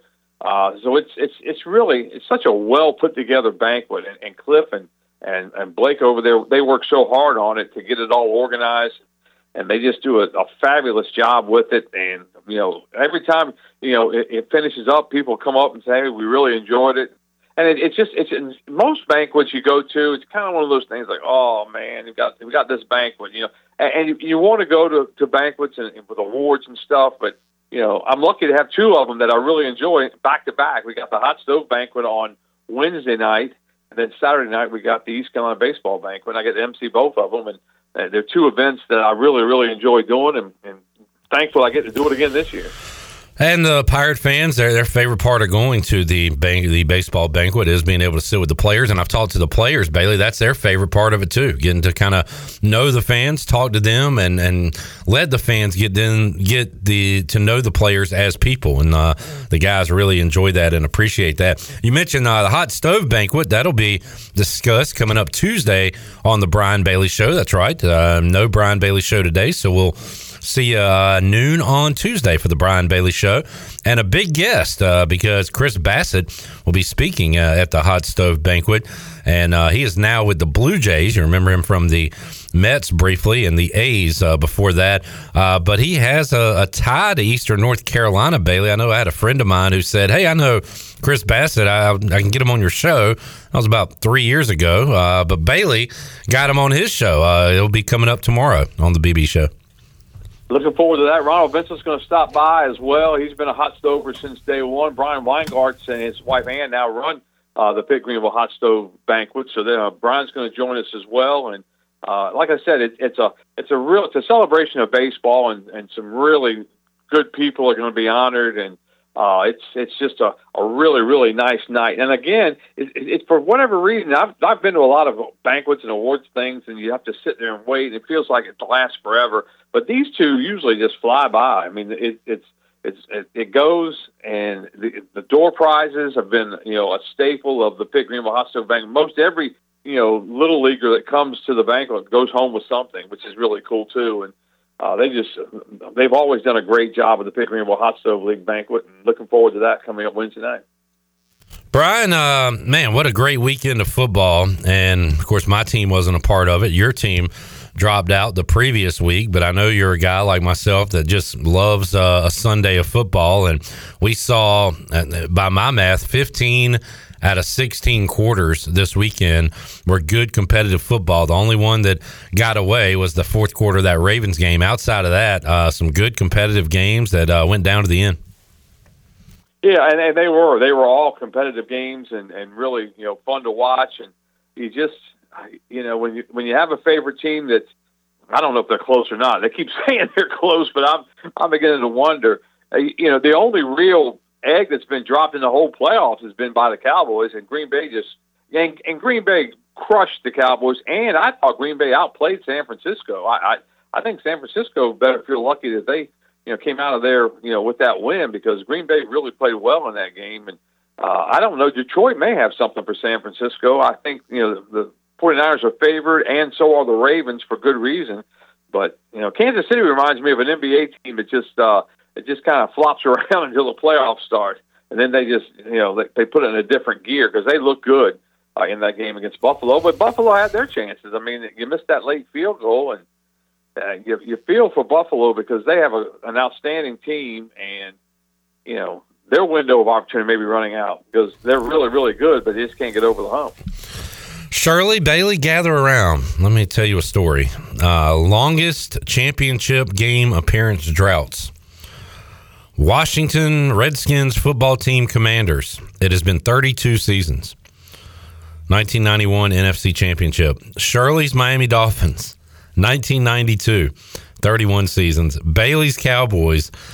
1995, 28 seasons without a championship appearance. And uh, the Dolphins have had a little more success. The Cowboys have had a lot more success uh, since Washington in that time period. But misery loves company, so uh, would like to welcome y'all to the pity party. Yeah, well, it's a pity party. I, I still put on my cowboy hat on Sundays and root for Dallas, even though they don't play. I still root for them. You know, they call that you are like in denial, Bailey. You are. Yeah. They've driven you mad. Well, they like they say, denial ain't just a river in Egypt. But I, I, you might want to add one more soon because I think it's going to be one of those deals where the Bills are going to wind up in that conversation because I think Josh Allen, as good as he is, is another Dan Marino, a guy that was really, really good, but just couldn't get over the hump and, and win the championships that he needed to win. Well, uh, Bailey and I know about the the old Bills because uh, my team and his team beat him in the Super Bowl Yeah. there in the '90s, and uh, it it almost feels like a repeat, Bailey, that they just cannot get by Mahomes and they cannot make that run in the uh, playoffs. And this was a year. I mean, they had they had them at home, and uh, you just you know if you watch Kansas City during the regular season, you just you just wondered what was off. They just they just were off a lot. I thought.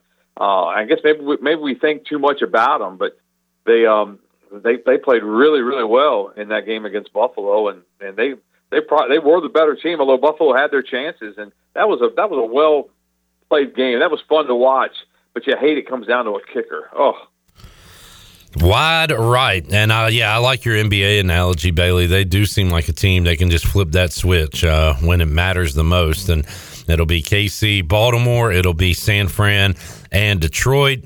Uh, I definitely like San Fran uh, on the NFC side. I, I, man, I was rooting for the Packers late in that game because I thought, how about a Packers Lions NFC championship in Detroit? And and you know the the Packers have had so much history and they've won their Super Bowls and the Lions with a chance to get to one by beating a, a division rival like that would have been awesome. I just don't know about Detroit going on the road to San Fran. Yeah, I think I think you're right there. I, I like San Francisco there, and you know when you look at, at, at Kansas City and Baltimore, that one's got me confused. I yeah, if they if, yeah. Can you pick against Mahomes at this point? And and the Ravens have looked so good, and they're at home. I, I don't know. After seeing yesterday, I'm leaning Kansas City. I just I'm almost scared to pick against them at this point. Yeah, I mean that's that's they turn it up a notch, and they've been there before. And I mean, what is it? Six straight AFC championships for Kansas City. Yeah, that is nuts. That that's uh, crazy. Yeah, you just don't see that. No. Do you got a pick? Just don't. Are you gonna wait till the end of the week? I'm gonna wait till the end of the week see what everybody else says, but I, I I agree with you. I think that's a that's a difficult. I mean, it's easy to, to go with the home team, go with the favorites, but you know, I mean, Kansas City is not going to go down you know easily. That's going to be tough tough for Baltimore. And uh, John Gilbert, somebody can we uh, can we work on this schedule for uh, basketball schedule for Sunday? We got ECU and Temple, and let me double check. That game is scheduled for five o'clock on Sunday. So we like second half of Ravens Chiefs. Not a fan of that, isn't it? huh? Yeah. Uh, it's on ESPN too, so it definitely the timing getting changed. It is a done deal. So uh, yeah, I reckon I'll be there in Minji's uh, watching the game on my phone or something. Frustrating one there, Bailey, on Saturday. Pirates led for 33 straight minutes, basically. Uh, of game time in that game, and uh, UAB was able to to win it down the stretch. By my count, that is the tenth game of the season that has been up for grabs in the final four minutes, and East Carolina is now three and seven in those games. and that's tough. And that's you know that's part, I guess, of the maturation process and trying to build. You know, we talk so much about culture today with Pirate baseball, but Pirate basketball is also trying to you know create a culture, and and that's that's really difficult because some of these you know the teams in the American are good teams, and I think Mike Schwartz has got a good team, but it's just difficult to get over over that hump when you're trying to to figure out a way to win some of these close games and uh, it's it's extremely difficult, especially on the road like that. When you get on the road and a little thing happens and this and that, it can snowball quickly. And uh, good to see the women get back on track with the win. Uh, I talked to Mully. He was at the game on Saturday. Said he couldn't believe anybody made it out of that game without an injury. They were diving on the floor, going after loose balls. And uh, Kim McNeill's team really needed one after three straight losses, Bailey. They really did. Danae McNeal can play, can really play some basketball, and for her to go up and break Gaynor O'Donnell's mark, fifteen of fifteen from the free throw line, and Gaynor O'Donnell is one of the greats, you know, in, in women's basketball East Carolina. Just a sweet girl, and uh, we saw her a couple of years ago. I think it was when she went in the Hall of Fame. Maybe is when we we saw her again, but. Uh, really, uh, and she she came back. Right, she came back as, as a basketball ops person for a while. That's what we got to talk to a lot then. But uh, what a you know just a great great uh, ambassador for women's basketball of the past, and uh, you know for Danae to come through like that, that was good. Brian Bailey joining us on the Pirate Radio Live Line. Brian Bailey Show coming up at noon on Tuesday. Going to get you ready for the big uh, Pitt Greenville Hot Stove League banquet and uh, talking baseball, Bailey. Great time of the year to uh, talk some baseball. Hey, and uh, the weather's going to get nicer this week. It'll be good for the teams uh, to get out there and practice in some 60 degree weather. Yeah, that'd be nice. And I tell you, even the today when it got to be like forty, it felt warm. yeah, it's been so cold. You had to thaw out a little bit. Bailey, uh, thanks for joining us, man. Anytime now. All right. Uh, his phone worked this week. Yes, it did. It was last week. I swear. Man, I don't know. We got some conspiracy theories out there about what happened last week. I swear. Yeah. NFL told me not to not to have the phone work correct. Thank you, BB. There is Brian Bailey. I talked to Bailey at the basketball game last Wednesday, and I was like, man, I think you were pulling a fast one on us last week. We were trying to talk Cowboys, and your phone kept cutting out. He blamed us. He got Shirley to blame us. But now looking back on it, I don't know. And he's doing the whole, man, I'm not smart enough to do that. Yeah, right. That's what somebody smart enough that could do that would say. Let's take a break. Can we get a camera shot on uh, Chan? Can we get that real quick?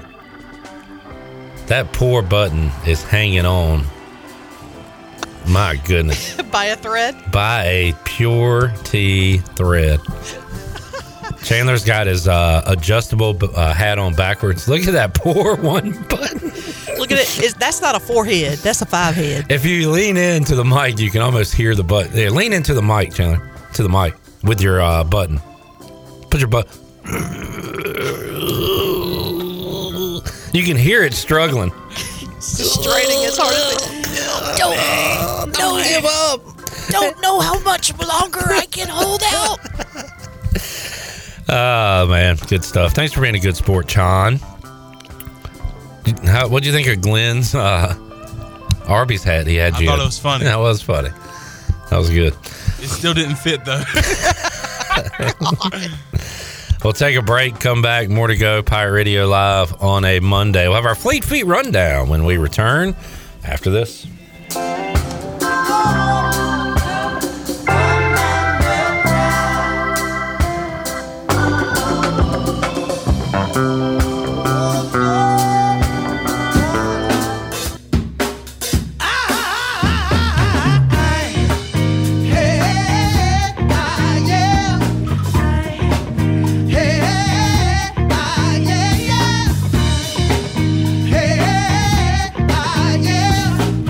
You're listening to Hour 2 of Pirate Radio Live. This hour is brought to you by Carolina Caliber, Eastern North Carolina's premier outdoor shooting sports store for over 60 years. Visit CarolinaCaliberCompany.com to shop today. Now, back to the show. Welcome back. Be sure to check out David Price Construction for all of your commercial or custom residential renovation and building needs. Run by ECU alumni, David Price Construction specializes in commercial projects, maintenance on facilities, and large scale residential renovations and additions. David Price Construction, the proud ECU Home Services partner. Call them today at 919 291 5532 or visit them online at davidpriceconstruction.com. Now let's head back into PRL. Here's Mr. Window. I didn't know how like socially conscious uh, Arrested Development was. I just knew they I liked the beats of their songs. It was kind of funny to like go back and read the lyrics or understand the words we were singing like to songs. Oh, yeah. and then realize what they were actually saying. Oh, yeah. That's It- uh, fascinates me. Yeah. Um, man, what I love to do on this show is just throw out a little piece of bread in the water, and then all the fishies come get it. And uh, You like to throw a little chum in the water? yeah, and that's exactly what happened a moment ago because we got some good Chan head stuff going on right now on YouTube. By the way, it did not make it to the break. Yeah, it snapped. Which uh, Eric said Chan doesn't wear fitted hats; he wears fitting hats. They fit in the pop off that noggin. Hold on, wait a minute, wait a minute, wait. yeah, get the rim shot ready here. There we go. Steve said Chon's favorite vacation spot, Nag's Head. Chon was a great student in high school. He was head of the class. Chon's favorite band, Head Zeppelin. Stairway to Headven. Mm. Mm-mm, okay. Um, Jamie says he's been to the third to last button, maybe second, never the last one. Chon may have found something, uh, something new. You said how comfortable that is. Let it loose, man. Yeah. Even if you're on like the third or fourth one, like just just unstrap it. Yeah, but for most people, it would fall off at that point. For you, Yeah, that is true. it's a great fit. All right, for this is for all you big-headed people out there. Just go ahead and unstrap that last button. It feels great. it's not as stressful on my head. It's like uh, getting. need- you Like, need I feel like my that's- head. I feel like my head is breathing. Mm. Like it's need bre- one- it's finally breathing. You don't need the ones with the holes in it. You need like the sliding adjustable cloth little piece. That's what you need, like a dad. I would hat. let that loose too. Yeah, probably. You know, when you get home and you unbutton your pants for the first time Yeah. and, and you just let out that long sigh, That's what your I- head just did that. I get home and instead of doing, I, I just Instead go, of unbuttoning your pants, I go, I go. what a day! What a day, man. man. I might go to Uh, bed early. Uh, hold on. I get done. I get done having a big meal, and I just lean back and I go. Hang on, honey. Let me slip into a little something more comfortable. Ah. Mike P said the long the long snapper needs a longer snapback. Uh, Tyler said it popped just like my G string on my guitar. All right, that did not pass go for Shirley. Do not collect two hundred dollars. Fleet Feet Rundowns brought to you by Fleet Feet. We need a let's see, Fleet Feet. Go Deadhead, Dreadhead, uh, Bedhead. We need a we need a we need a hat store like Fleet Feet. What would we call it? Bedhead. Um, Dreadhead. We'll we'll work on the name because we need to put Chandler's giant head through a 3D scanner, a 3D head scanner, and measure his head arch and width, arch height and width, I should Yeah. say. We also need to know where his pressure points are. And Do I unfortunately, get one? I, instead, it's not going to have one-on-one No, service. we're gonna need at least It's like four people. five-on-one service. it's like a doctor team in there. we're gonna need more hands. I can only get his forward. We're gonna need somebody on the back and the sides. But Fleet Feet can do all this for your feet. So you'll be feeling your feet will be feeling as comfortable as Chandler's head when he unpops the last button. Your feet will be breathing a sigh of relief while you're walking, while you're running, while you're doing anything between walking and running. Uh, they are located at 207 East Arlington Boulevard in the old Gordon's Golf location. Fleet Feet, they run for you. Um, Shirley, did you load up the baseball cuts? I did. Let's hear uh, a minute or so of Cliff Godwin, what he had to say earlier today at ECU Baseball Media Day.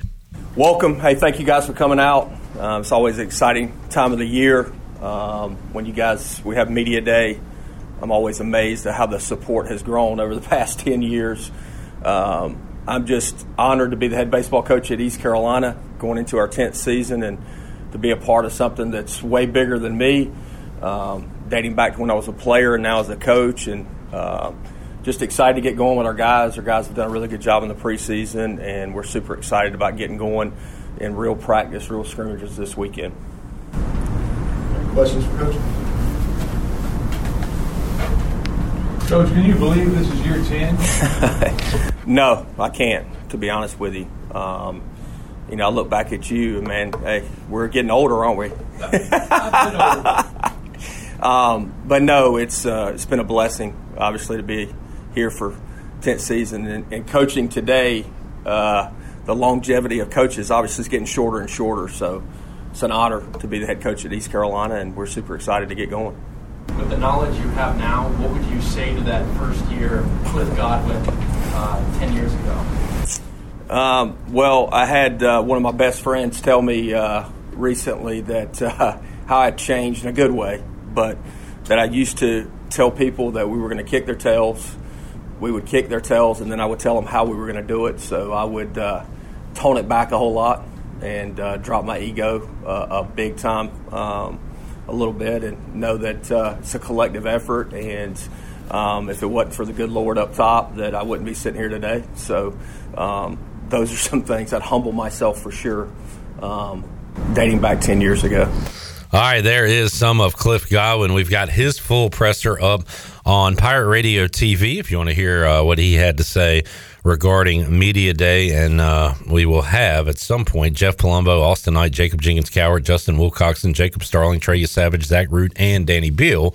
And those interviews up as well. Uh, Steve said Chon needs to take eight Tylenol for a headache. And a lot of space to cover. Jason Nichols got a, kick out of that one. Don't you laugh at that, coach. Come on now. Come on now. We'll uh, talk to Jay Nick coming up here in a few minutes. Chon, did you uh, watch, listen to, follow basketball on Saturday? Uh, actually, no. Um, I did a lot of bouncing around on Saturday. Uh, went and saw my grandma. Uh, we did watch the, The last, last three minutes. four minutes of the Yeah. basketball game, and uh, Mm. that apparently That was ugly. Apparently, that was the worst four minutes of the basketball game. Yeah, you remember uh, the previous game? The Pirates got stuck on 55. Yep.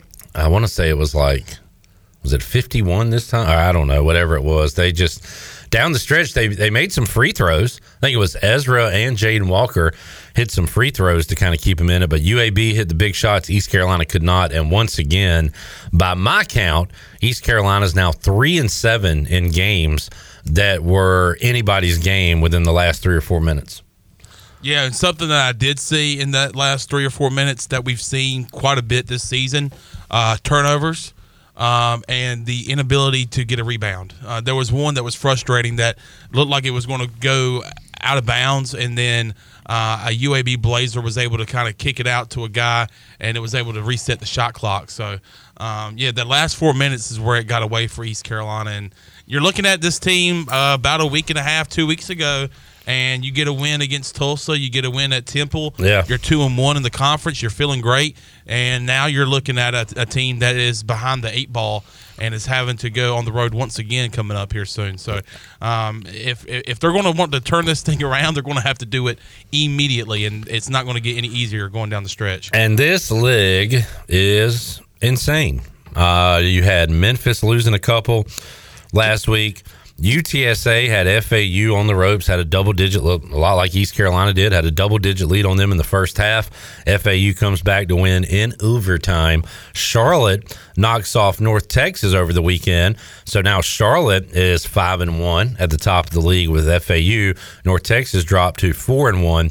Uh, South Florida playing some good basketball as well. They are 4 and 1 in the league. And my pick now after the old uh, eye test I got SMU winning the whole uh, winning the league this year. By the way, did you that you speaking of the Florida Atlantic game? Did you see how many points were scored in that game? it was It was both like in the one- hundreds, Yeah, right? that was like one twenty three to one hundred three. UTSA seems to like to play like that, so I'm interested to see how we we're going to match up with that because we like to uh, keep it a little lower than they do. Oh yeah. Uh, let's take our break. We'll come back when we return. Jason Nichols will join us. Uh, what a weekend of football!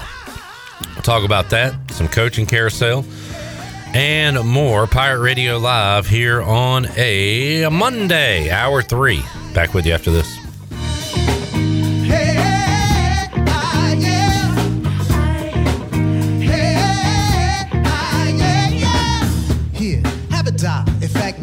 man here, have to.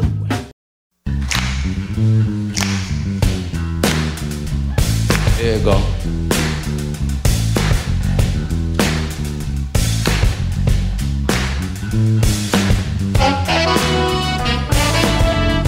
You're listening to Hour 3 of Pirate Radio Live. This hour of PRL is brought to you by Bud Light, reminding Pirate fans to stay in the game and drink responsibly. Bud Light, the official beer of the ECU Pirates, and proudly distributed by Carolina Eagle Distributing since 1989. Now, back to the show. Welcome back. Carolina Caliber has the area's largest selection for outdoor shooting sports and accessories and is one of the top four firearm dealers anywhere. At Carolina Caliber, they have everything you need for hunting, home defense, and personal protection, including a wide variety for ladies and youth. They will buy, sell, and trade. Carolina Caliber, locally owned and operated since 1960 on Fire Tower Road in Winterville, and online at carolinacalibercompany.com. Now let's head back in to PRL. Here is Clip Brock. All right, back with you, Pirate Radio Live here on a Monday. Clark is on Facebook, and he says, "Shirley, it was a pleasure having you visit us.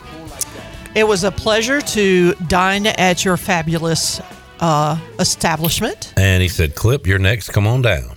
Yep. And unlike Chon, I love some seafood. Did you eat seafood?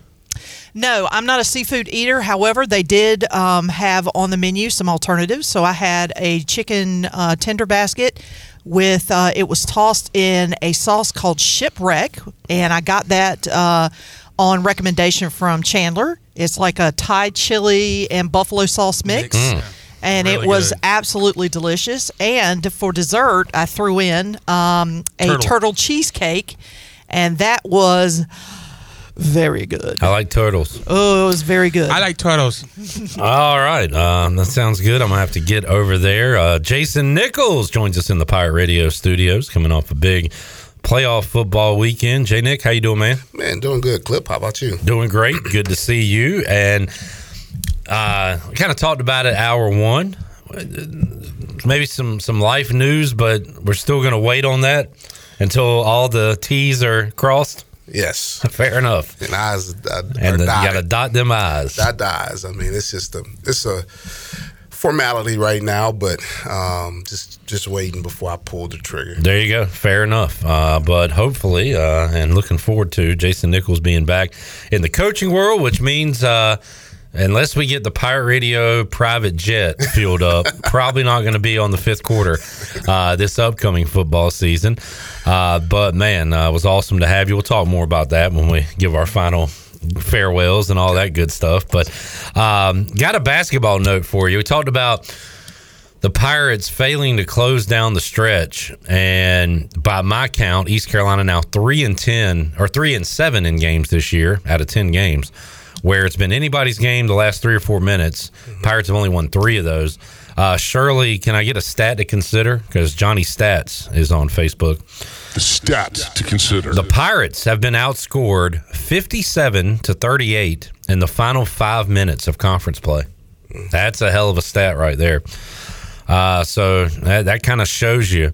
And a lot of those points uh, came in the uh, FAU game because we were right there with them. They ended up winning by 15. The other games have been much closer than that. Although the UAB game, it was back and forth. Spread was four and a half. You looked up with four minutes left, five minutes left, and said, "Well, this will at least be an easy cover for the Pirates." Uh, no, UAB uh, hit some threes down the stretch, hit the free throws, and uh, end up winning the game, covering and, and all that. So, once again, Pirates are close, but uh, but that close don't get it done, Jason. Well, just trying to learn how to win a game down the stretch. Uh, question for Jason Nichols from Jamie as we get into some NFL talk. Uh, does Buffalo replace Sean McDermott? he says Bill Belichick seems meant for that job. I don't know about that. Everybody wants Bill Belichick right now. I'm, I'm hearing his name, and I'm hearing Atl- Atlanta, want yeah. him, and oh, if you had to make a change, Bill Belichick is the guy to go with. You know, um, I don't know. I mean, you know, you, you have to sit there, I guess, as the owner, if they're going to go through the process and say, does this guy get us over the hump? I mean, it's like what we said um, when we were off the air. Is it better to get there Yeah. than not be there at all? And so, Marv Levy has got to be one of the best coaches of all time, but is known, and Buffalo is known for losing all those Super Bowls. yes, four of them. We were talking about because it seems like, and this is hot take radio, but like these Bills just aren't going to do it. If they haven't done it yet, uh, they're not going to do it. They got the Chiefs at home this year. This is the year. Chiefs uh, are not the same Chiefs they've looked like. Patrick Mahomes doesn't have the wide receivers he's had in the past. This is the year. No, Chiefs beat Buffalo, whether it's at Arrowhead, whether it's at you know Orchard Park, wherever. So it feels like these Bills may not get it done, and got to talking about and asking the chat who are the best teams that did it for a number of years that did not win a Super Bowl. And we had some good responses to that, going back to Marino's Dolphins. Um, Andy Reid's Eagles was a good answer. Uh, Chad brought up Minnesota with Cunningham. Moss and Carter, and they also put up a ton of points with Culpepper, Moss and Carter. So the I brought up the uh, McNair and Eddie George Titans, which they got to a Super Bowl. They were one yard away. Remember the stretch out, um, but it always seemed like they would lose to the Ravens or the Steelers or somebody in the playoffs, and and they had really good teams. So uh, it's kind of frustrating. Look. I, I had a bad day yesterday. Now Washington has the longest championship drought out of any team uh, in the in the NFL. But there's also a frustration, Jason, to to being really good, getting there, and not being able to close the deal. Yeah, I mean it's it's like we were talking about East Carolina basketball losing some games down the stretch. I mean, the difference between the Kansas City Chiefs and the Buffalo Bills of recent is they know how to go win that game when it becomes close. You know, so uh, learning how to finish that game and put that game away is was huge because they had some opportunities to win that thing late. Um, where they had the one throw where um, it comes up short, the guy's in the end zone, he's running like a little bender route, and, and the quarterback kind of gets some pressure put on him. But if he's able to step up and make that throw, that's that's a probably a win for the Bills. And uh, Jason, as you've learned this past season, uh, we love to second guess everything. Callers do, uh, we do on the, the fifth quarter, and it's part of it. It- It's it's our love of the sport, and it's easy to be the the Monday morning armchair quarterback, but a, a lot of flack to. Uh, man, everywhere. I, I give a lot of it to Diggs. Stefon Diggs is one of the best, and he came up small in a big game. You got Josh Allen um, throw into the end zone when he's got guys underneath late. You got the missed field goal. You got the the bonehead fake punt uh, that was called. Uh, so just so many fingers to point at Buffalo right now. Well, and just that little clip we saw right there, uh, I was upset when I saw Kansas City. Uh, was that Mecole Mecole Hardman. Hardman who who stuck the ball out there? It was like first or second down, and the the prime thing you tell guys down there, you do not stick the ball out unless it's fourth down and you got nothing to lose. And he does that. That that changed the game a little bit right there too, because that gave Buffalo a chance to get the ball back after that fake punt. That was like five or six uh, straight possessions that led to lead changes. A lot of them were touchdowns, but field goals were touchdowns. And then you had the fake punt stop, and then that play, which set off uh, a, a lot of stops in a row. So it kind of killed the momentum. But you're right that the Chiefs were basically um, going to put it out of reach. It felt like, If they would have scored right there, that would have put the game away. yeah. I mean, it, it- it would have been a done deal, but they gave them life, and unfortunately, Buffalo was not able to capitalize off of that. And here we go. You know, they, I, I say they didn't capitalize. They drove the ball down the field, gave the field goal kicker a chance to go kick it and make it. Um, it's just the life of a field goal kicker sometimes. You know, you can't listen. as much as you love them, man, there's times where you're like, God, you got one job to do. And he didn't do it. Couldn't get it done. Uh, Mike P says, "Is Clip sitting next to the new Panthers coach?" Oh, Chandler, what do you think? Chandler, how often? I'll take him in a heartbeat. how often would you text Jason uh, after the game and be like, "Why did you?" What the hell, man? he would block your number so Why did quick. you make that call? Chandler's been drinking. you should have went for it, coach. He's eight beers in at tiebreakers. Taylor, who are you texting? Coach Nichols. it's, the third quarter, and it's third down and seven. say, say my phone is in the locker room. I won't get that for a while. Oh man, It'd be like Sandra Bullock in The Blind Side when he when he, she calls the coach from the stands and says, "Run the damn ball." and he answered the phone. yeah, he did. Um, you've kind of talked about this, Jason, about college versus NFL. Would you like one day to to get into the league? I would. I Yeah. tell you what, with so much that's that's changing in college football, it's better off probably to, to get into the NFL because at least they have established rules for everything. And right now we're like in the wild, wild west in college football when it comes to NIL and the transfer portal and all those things. I mean, it is it is up in the air. It is pretty amazing that nowadays we say you can change your roster over more in college, way easier than you can in the NFL. With free agency and draft and all that, don't matter. It's easier to change overnight in college right now than than pro.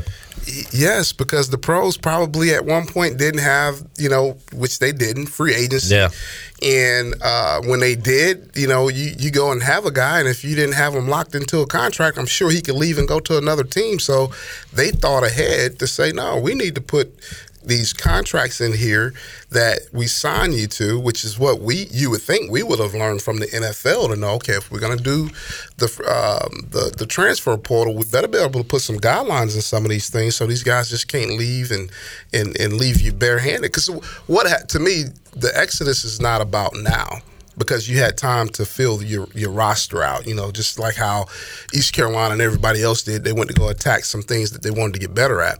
But what happens in the spring when that happens, right? Because like if you come in and you have 15 guys or 20 guys that want to leave in the spring, where do you find 15 or 20 guys that's good enough to even come in and change your program like that? Yeah. And I think we've experienced that. Wasn't um, Kurt Benkert, I want to say, a, uh, uh, he left after the spring football uh, when he went to Virginia, I want to say. So you, you see those things happen, and you're right. It's tough to to rebound from that Yes. so late in the, the game. Well, and, and one thing that was mentioned to me a few weeks ago um, was that, like right now, um, with the way that that uh, a player's clock starts uh, when he gets to campus, it really doesn't officially start to the first day of class, right? So if I'm sitting at XYZ University and I have a lot of injuries during camp, guess what I'm going to do? I'm going to get on the phone and start researching different guys that maybe we were interested in. Say, hey, you want to come here? Because his clock hadn't started until school starts, to we, the first day of class. So what happens if somebody comes and invades your roster during camp? Yeah. Because that can technically still happen right now. And um, just saw what Ohio State added a uh, a big time transfer quarterback, right? Yeah. And now you've got their current quarterback saying, "Wait a minute, well, what about me? I'm heading out of here." So the domino effect. It's it's crazy. He, he'll be out of there this spring. He doesn't Yeah. win the job. He'll be transferred. But then here's the rule: How many times do you get to transfer? Because right now it's unlimited. It seems like. Yeah. It's supposed to be graduate transfer. You know, you, you, you transfer one time, you can do that without having to sit out. But unless you're a grad transfer, how do you do it a second time or a third time or a fourth time? well, we have rules, but the rules don't matter, so don't worry about them. that's, the, that's the way it is. Uh, Ken gets a job. Uh, what, do you think, what do you think about Niumatalolo to San Jose State? Well, uh, you know what? He he's uh, a very um, established coach. I think he's going to have to change what he's been doing. I, I think I've read something about that in there. Uh, so they're not going to go option there. they're they're not going to do option. Interesting. He talked about um, Kyle Shanahan maybe you know doing more of what he's done uh, out there with San Fran, um, incorporating that into his offense. So, you know, that's one of the things that makes it tough to. Um, you know, and I in, in this profession, especially those triple option guys, man, nobody really wants to see that these days. Which is why, honestly, that's why Army went to what they tried to do this year. You Mhm. know, because at the end of the day, um, if you ever going to think about how do I sell somebody, I can have a great record at Army, but if if no if, if a AD comes, which is it has happened, and he, you interview and they bring you to the board and they shoot you down because they're like, no, we don't want triple option. Yeah, that that's not going to excite people. It's not going to work. Not going to do it. Yeah. uh, interesting. So uh, we'll see. I, I'm fascinated to see what Ken Niumatalolo's team would look like without without an option. Well, I I would if he's if he's really on top of it, he'll probably try to incorporate some of it, like what Liberty has done. Right? Okay. They've used the shotgun, and they still have some triple um, option stuff spread throughout their offense, but it's not living in it the way that they did at Navy. Talking to Jason Nichols inside the Pirate Radio studios. Let's uh, take a break. We'll talk more football and a recap more of the weekend. Get Jason's thoughts on the championship games coming up, and uh, still looking to find those dominoes uh, in the coaching carousel in the NFL. Antonio Pierce. I was a fan of his when he was a Redskins linebacker back in the day. Uh, Las Vegas names him the head coach. Um, seeing some interviews. Ron Rivera interviewed with Philadelphia for their vacant defensive coordinator job. So he might get right back into coaching. after not uh, succeeding with Washington. More to go. Pirate Radio Live on a Monday after this. She frequent sleep at his joints called undergrounds. Our funk zooms like you hear Mary Jane. They flock the boom, boogie had to change. Know you love me, know you care. Shout whenever, and I'll be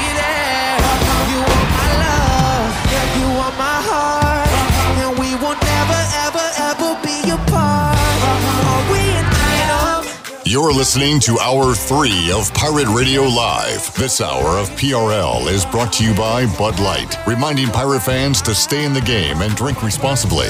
Bud Light, the official beer of the ECU Pirates, and proudly distributed by Carolina Eagle Distributing since 1989. Now, back to the show. Welcome back. Orthopedics East and Sports Medicine has been caring for uh, Pirate Nation and the student athletes at East Carolina University for more than 35 years and are the official team physicians for ECU. Orthopedics East provides a variety of general and specialized operative and non operative orthopedic services to meet the needs of the patients in Eastern North Carolina. For more information, call 757 2663 or visit orthoeast.com. Now let's head back in to PRL. Here's Clip. All right, Shirley Rhodes, John, myself, and Jason Nichols, former Pirate wide receiver, former Pirate assistant coach, joining us here in the Pirate Radio studios, and uh, had a blast with Jason throughout the football season on the Bud Light pregame tailgate and U.S. Sailor fifth quarter call-in show, and everywhere I go uh, now, Jason, it's not football season, but people asking about football. Man, what do you think about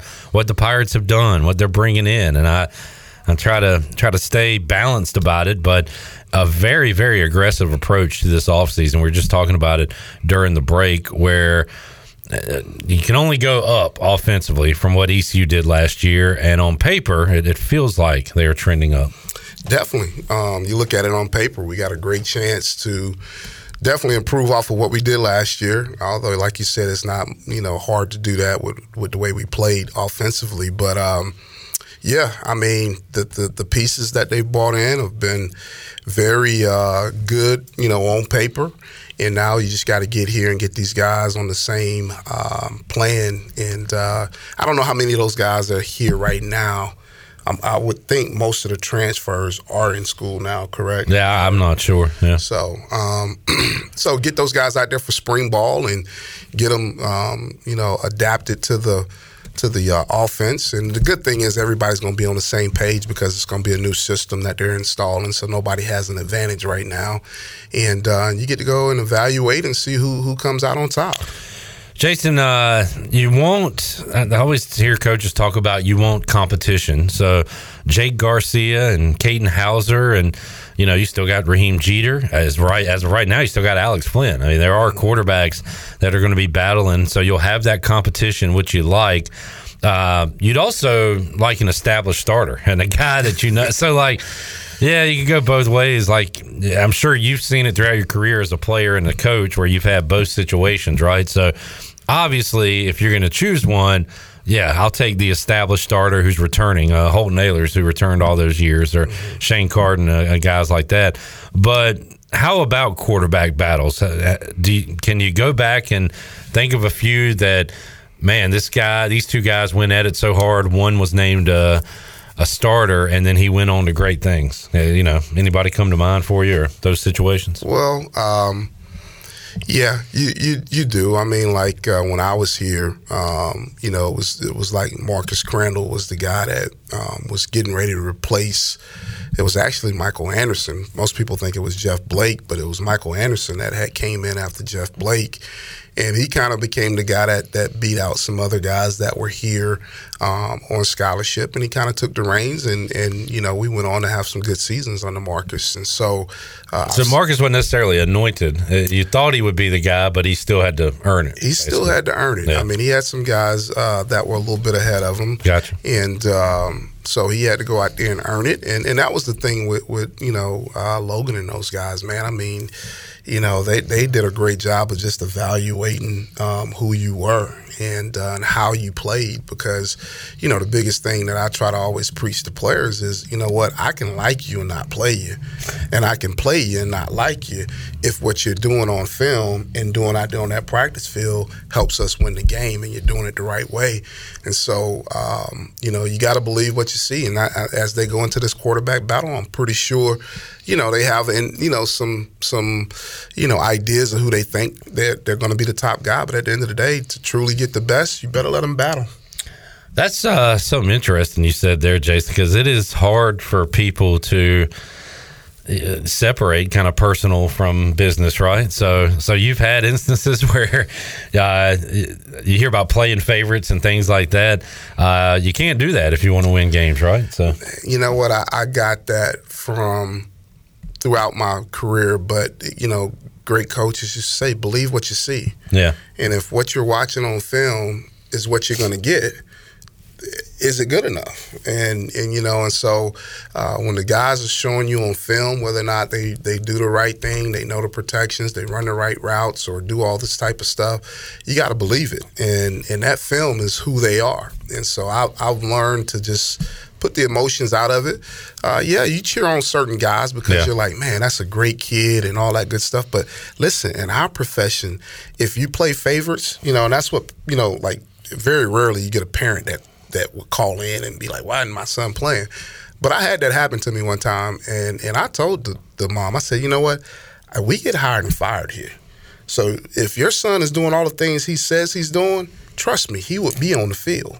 Because at the end of the day, this is how I feed my family, and so emotions, you know, and that's the that's the biggest part. Because as as much as it is here on the college level, get to the pros. If you think you want to play in the pros one day, you better not take your feelings in there, because it's all about business. And they'll fire you in one year in the NFL. It doesn't take you know three or four years to get you fired. No doubt. Talking to Jason Nichols, hell, uh, if you're with the Panthers, they'll fire you in the middle of the season. they'll fire you in the middle of the season. So Won't make it to November. And I'll give you one season to do, do anything. I'm, I'm, you know, that's I don't even know how you make that determination right there, man. God. Looking at uh, some of the coaching carousel, so the Chargers are meeting with Jim Harbaugh again.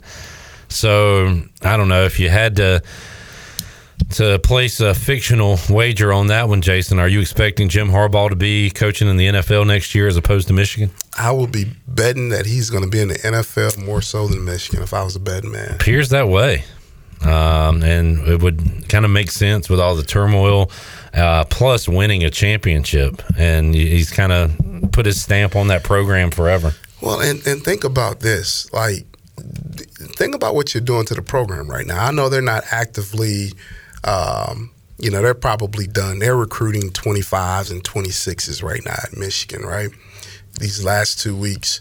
But, like, there's so much in question right now. You know, I'm sure the players are like, do we have a coach? Don't we have a coach? And, and like, you know, and, and I think he's been pretty uh, upfront with those guys, but this is a long time to drag this out. Like, you know, uh, make a decision so either way, you know, uh, we can move on. You know, Michigan needs to know. Michigan needs to have an answer of are you coming back or aren't you? But the longer that he goes through this, the more it says to me, if somebody offers him a job, he's going to take it.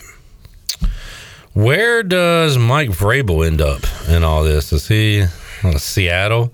Although, uh, here's a tweet from three hours ago Zach Klein Falcons will have an in person meeting with Mike Vrabel on Wednesday. So, it's funny to me that they would go with, an interview for uh, Mike Vrabel because Arthur Smith came from his staff. I mentioned that Friday. I kind of didn't put it. I finally put it together. Like, wait, wouldn't it be weird if they had the OC from the Titans fired him and said, "Let's try the head coach"? Yeah, yeah. I mean, and and like if you're really looking at the situation too, the whole reason why he got in trouble in Tennessee right now is for the same reason why the Falcons just fired Arthur Smith. Where's your quarterback? quarterback. So I don't know, like if that's a, a great move. I guess you got to make sure you talk to a lot of people to make sure you're on the right guys and that you don't miss somebody. Because he's a heck of a coach. Don't don't get me wrong. I was really impressed. I did an internship there with the Titans, and I just sat back and I watched, and he was really impressive with how he handled the teams. I think those guys play for him. Uh, there's no like I'm because I'm a first round draft pick. I'm Mhm. better than this guy. He he did a great job of, of managing that team. I just think at the end of the day, um, they weren't as talented as they needed to be, especially this past season. Just watching those guys. Uh, this is not a. This is somebody just basically making a, a joke or whatever. But the Chargers get Jim Harbaugh, Commanders get Ben Johnson, Seahawks get Mike Vrabel, Panthers bring back Joe Brady. Joe Brady was uh he was hot uh, before going to Carolina, got fired, ended up in Buffalo. Buffalo fires their offensive coordinator, who was also with the Panthers. Old quarterback was it uh, Dorsey. Dorsey? Yeah, and then Joe Brady takes over as their offensive coordinator. It's so it's like a stock market, Jason, with names. I'm hot right now. I'm cold. Like that. That's why we blame these coaches. But you really kind of got to go when your name is hot because it don't stay hot long. It does not stay hot long, man. It is a very fickle process. And so when people want to bring you in and make you the head coach, you better go and talk to them because as sure as you're hot this year, nobody would think twice about you next year. and some will gamble and say, "Well, I'm gonna hold out for the job I really want or a better situation." And a lot of times we question, "Well, why would this guy go to this situation?" Because he's got to jump, you know, jump or yeah. It's only 32 teams in the NFL. That's true. So like, what's the best situation? You- You're, you're, I mean, like the best situation. Who would have thought the Detroit Lions was a good situation before uh, our guy got there? Man, I, I again, if you're keeping score at home, I'm wrong about a lot of stuff. I was wrong about Dan Campbell. I saw his biting kneecaps press conference. I was like, man, this isn't gonna work. This you can't rah rah these guys in the NFL. I was dead wrong. So it worked. He did a great job because I tell you what, that was not a destination job. Um, now that he's there, they've done a great job, and so yeah, I mean, p- people will be rewarded because of that, and a lot of his assistants will probably get plucked because of that. But um, that was not a destination prior to him getting there. And uh, shout out, who knew that? God, it's probably been seven or eight years. Chandler and I are at ECU football practice. We see uh, NFL little uh, whatever you call that, the, yeah, lanyard, and it's got Brad Holmes, Los Angeles Rams, and Chandler put it on, and we're calling him Brad Holmes. um, it took me a day or a week or a year to realize Brad Holmes is actually a black dude. Um, now with the lines, and now I'm hearing his name every week for the team he has built there. Um, that's why he was emotional with Jared Goff last week when they beat the Rams. But Brad Holmes went from uh, a guy we had never heard of, Chandler, seven, eight years ago, to now the GM of the year. He was just, and when that pic- picture was taken, he was just a regular scout. Yeah, and he was I mean, on the he's scout, worked his yeah. way up the ranks in the past five, six years since we've uh, take, taken that picture. And uh, man, what a job he's done in Detroit and, and getting the personnel to uh, to go in there and and to play for a guy like Dan Campbell and. Um, yeah, so and the video I saw of him in the elevator just going, yeah, Oh, yeah. yeah. I mean, you can just He just got a see game ball from Dan Campbell last week in the locker room. So That's just awesome to see. Yeah, that was cool.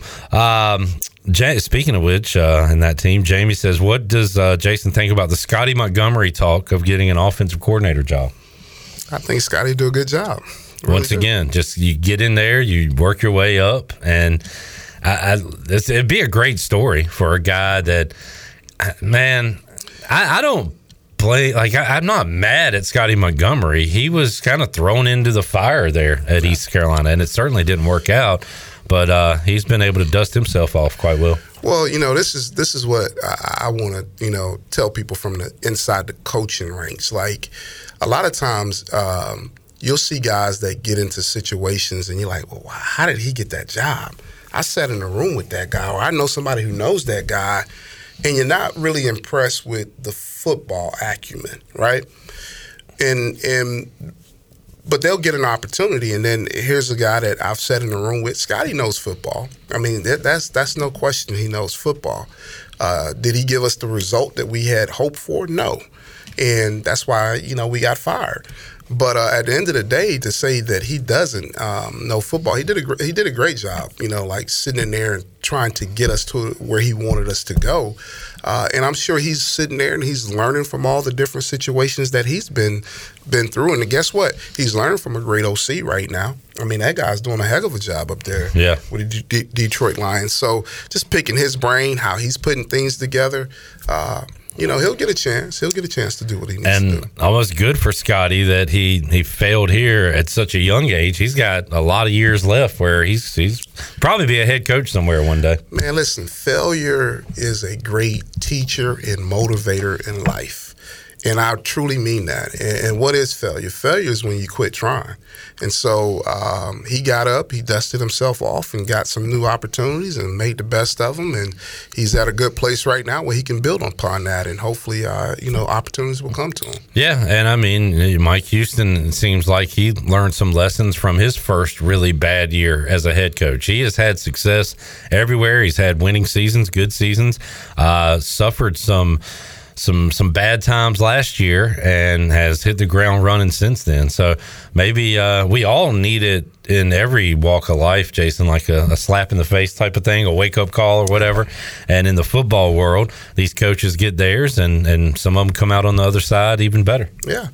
Well, you know, I, I'll tell you this because you're right. Mike Houston did a great job of, of getting out there and attacking this roster at the end of the season. And, uh, and that's a guy who probably had to look himself in the mirror and say, you know what, I can do better than this. And I need to put these guys in better situations. And he had to make some tough decisions, and he, and he did that. And for anybody that's a leader, that's what you got to be able to do and, and not run from it and uh, take it on the chin and just say, I'm to be better because of it.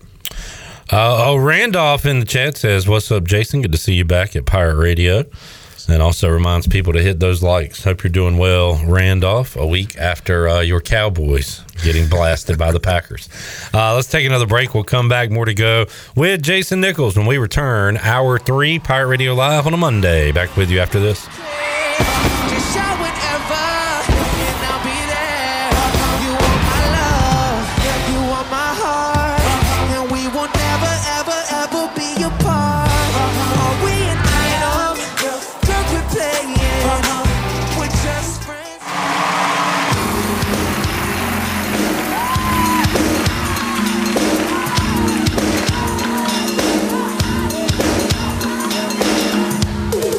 You're listening to Hour 3 of Pirate Radio Live. This hour of PRL is brought to you by Bud Light, reminding pirate fans to stay in the game and drink responsibly.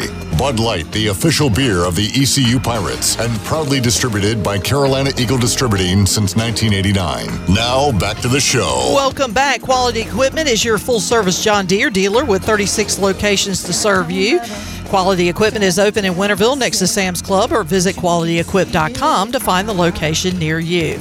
And the Buccaneer Music Hall has all the fun for your Sunday Fun Day covered. Every Sunday, you can kick off the day at the Buck with the largest 4K screen in Greenville, along with 18 TVs, so you don't miss a single game. Have mimosa specials, a Bloody Mary menu, and pizza all day from Pizza Hut. And don't forget the weekly jersey giveaway starting at 5 o'clock. Score every Sunday at the Buck. Now let's head back in to PRL. Here's Clip. Alrighty, back with you, Pirate Radio Live on a Monday. Chandler, remind me tomorrow to ask Mac McCarthy his thoughts on court storms. So we, had, we had a couple over the weekend. We had the Caitlin Clark flop. Much, much ado about nothing. Call it an accident, a fender bender. Fender bender. But um, I want to get Mac's thoughts on that because I saw the uh, Field of 68 popular basketball podcast uh, saying, should we ban court storming? And I feel like if people could just act right, and that's why we have some of these laws and rules because why are these put into place? Because people just can't act right. It's like one bad apple spoils the bunch. If we all go in there and avoid the other team and just go kind of celebrate at midcourt with our fans and things like that, it'll all be fine.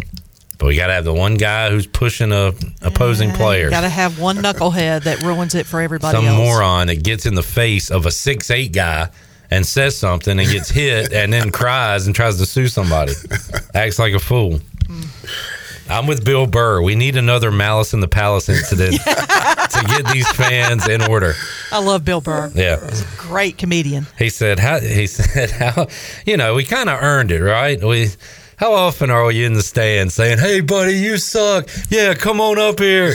And he said, "Well, they went up there, and they, and, and then well, now what you gonna do?" So, uh, yeah, there you go, Jason. Uh, yeah, how you feel about court storms and field storms? Man, let the fans have fun if they know how to handle it. You know, There you I go. mean, I, I see no problem with it, but there's always a reason why. Exactly. All right. Uh, so over the weekend, man, the the Packers. Was like Rocky Four. I was rooting for the uh, the Packers at the end of the game. I was kind of wanting the Niners to go and win it all this year, but by the end of that game, I was saying, man, a Detroit Green Bay NFC Championship would be awesome. Uh, but the Packers fall short. Christian McCaffrey, the Niners, too much. They do it without uh, the services of Deebo Samuel for a lot of that game. So they move on to host the Lions. Uh, can can Detroit go in there and win on the road, Jason? Uh, if they don't have Deebo Samuel, I feel pretty good about it. Yeah. Um, those guys are pretty good, pretty explosive. They are. They are fun to watch, and uh, that's why Ben Johnson is on the top of my list right now, offensive coordinator of the Lions. Bring him to Washington and uh, and see what we can do there. Uh, so that is uh, coming up on Sunday, and then you've got Chiefs Ravens. I am just scared to pick against the Chiefs at this point. I had Buffalo the other day. I wanted to see the Bills win, go ahead and take down Mahomes, take down Taylor Swift, take down all that, uh, but did not happen. And now Lamar Jackson moves to two and three in playoff games. His thing is can't win in the playoffs. He's ready to dispel that uh, coming up on Sunday. I, you know what? That's going to be a good game, if if not the Super Bowl game. You know what I'm saying? Like, Yeah. you know how it is in the in the uh, college playoffs. Sometimes you get the championship game before the championship Sure. game. That one might be it right there. Because um, I tell you what, man, uh, Lamar's playing really good. But but how do you how do you go against Patrick Mahomes? You know, in the history that they got. So it's going to be a good game. Tight ends, uh, kind of in the headlines right now. Of course, you got Kelce with Kansas City, Kittle with San Fran. Ravens, Mark Andrews practiced this week. Uh, Jason did not play, but they might have him next week. That'd be huge. And how about the Lions? Have reached a deal with Zach Ertz. I was like, wait a minute, the Lions are still playing. Why are they? Because he's can play right away. uh, I guess so. Sam LaPorta, um, is the only healthy tight end on the Lions roster right now, and Zach Ertz was released by the Cardinals in November. Um, has signed with the practice squad, and he will, I guess, be elevated for the NFC Championship game Wow. I mean, wasn't he with the Eagles at one point? for a long time. Yeah, He- a long time. He's 33 years old now, so kind of playing out the string. Yeah. Who we have? Oh, uh, Greg Hudson, former ECU defensive coordinator. We were talking about Linval Joseph Mhm. uh, signing with the Bills, and he said, "Man, that's the job I want. Like, I'll sit out the regular season, hang out with the family, watch football." Call me in January and say, "Hey, Greg, we need you as a defensive coach for this uh, playoff run." That's that's what you want to do. Unfortunately, Linval's run came a little short, but still cool to see him after all these years uh, played in the NFL. That would be the job, right? Heck Go in yeah. and make you a couple hundred thousand dollars over a few weeks. Yeah, try to get a ring. Try to get a ring, and now you can go speak and make more money in the off seasons and stuff. Man, that's that's the life. So uh, Zach Ertz going to try to jump in, uh, played with one of the worst teams in the regular season, and now will join the Lions and try to uh, try to get a uh, Super Bowl ring. I did my quarterback rankings the other day. I don't know if I still have that still left in the playoffs. Let's see how my quarterbacks did. I had Mahomes one, Allen two, Jackson three, Goff four, and then Stroud, Love, Purdy, Mayfield. I tell you what, Baker, which it ended on a pick. Yeah. But man, if he didn't uh, give his team a chance to win, uh, him and uh, Mike Evans were hooking up. Tell you what, man, that goes to show if the quarterback can get in a good situation, you just never know who's coaching those guys sometimes. and uh, he played well. I mean, like you know, had he led them to the playoffs and had a chance. Like you said, he ended on a bad note, but uh, he was much improved. Jordan Love, I it's kind of a shame the Packers because I did not pay much attention to him during the regular season, and I don't think they were anything to write home about during the regular season. But I want to see this team keep playing. I wish they were playing this weekend. Love looks awesome. His young receivers look good. Aaron Jones, who missed time in the regular season, looks like he's running in September. Like he looked awesome. Uh, it's a shame that their season came to an end, but they, they got a lot to look forward to. I think they got a bright future, and um, Jordan Love looks like he's going to be the real deal. And um, he did, like you said, they they started out, I think, kind of average, but Yeah. man, down the stretch, man, they found their rhythm and, and they did a great job. And obviously, C.J. Stroud in Houston has a bright future because he is uh, he's the real deal. I I don't know how to feel about Brock Purdy, Jason. I, I don't either. I think uh, you know everybody. I saw something. Everybody jumped on Cam Newton a few weeks ago when he talked about these certain quarterbacks are what you call game managers. And I'm not sure if he was off the mark when you go back and you really think about what he's saying. And he's right. You know, I think I think Purdy's probably a game manager. Like, is he going to be the guy that truly elevates the team, or is he going to be the guy that can go out there and, and, and just you know direct it or whatnot? So.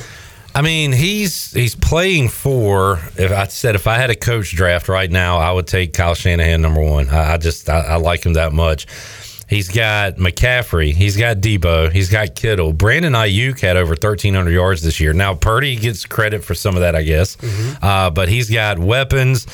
Trent Williams, who I love, uh, former Redskin, is the the tackle there. They they've just got a great offense and, and a great scheme and all that. So I feel like you could put a lot of quarterbacks in there and have success. And I know that takes away from what Purdy's doing, but I, I, I'm just not quite ready to anoint him. You know, Well, it's like what most people have said. Like when you take away a couple of those weapons, they went on a three-game losing That's right, streak, yeah. You know, and so you know it, it comes down to well, when those guys aren't there, can you still? Because that's what Mahomes has had to do this year, right? The reason why you say that is because they don't have the weapons that they've had in the past. Those receivers out at Kansas City are awful by NFL standards, Yeah. you know. And you can go right down the line with some of those guys who have lost. I mean, uh, great players throughout the year, which is going to happen in the NFL, you know. And so, can you take a team when you lose one or two of your stars? Can you still take that team and make them a championship caliber team? That's a good point. Mahomes has done that. Uh, we'll see if Purdy can do that. If Deebo doesn't play this weekend, but uh, good to see Christian McCaffrey running this late in the year too. He's had a couple of injury riddled seasons, and I I felt like that watching the games this weekend, Jason. It almost felt like because the best teams are going to be there at the end of the year, but also the healthiest teams. And to see Aaron Jones and McCaffrey running the way they were, I was like, yes, this this is what we want in the playoffs. Well, think about it. M- McCaffrey used to have to take on everything, right? He Yeah. had to be the running back, True. the receiver, and all that. Now you got other guys that can, you know, do things to help you to where you don't have to carry the load. And so he probably does feel good right now. And same thing with Aaron Jones, with all those young receivers that stepped up up there in, in Green Bay. I mean, it, it, takes a, a team truly, truly to win this whole thing. No doubt. Uh, we'll take our final break. We'll come back, get ready to wrap it up with J Nick here on a Monday. More Pirate Radio Live on the way after this.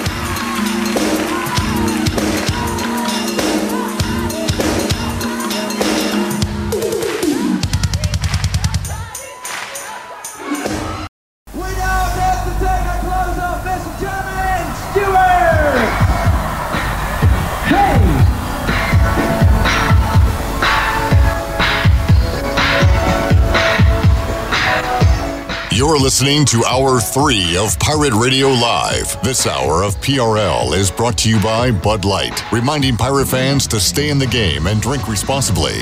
Bud Light, the official beer of the ECU Pirates, and proudly distributed by Carolina Eagle Distributing since 1989. Now, back to the show. Welcome back. It was a good day for the stock market today. The Dow was up 138 points and finished at 38,001.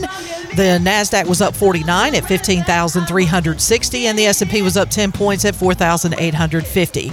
That is your Wells Fargo Advisor Stock Market Report for a personal look into investing. Call Wells Fargo Advisors at 756 6900 in Greenville. Wells Fargo Advisors LLC, member SIPC. Now let's head back into PRL. Here's Clip. All right, wrapping it up here, Pirate Radio Live. Chandler, best uh, football duo to call games this past weekend.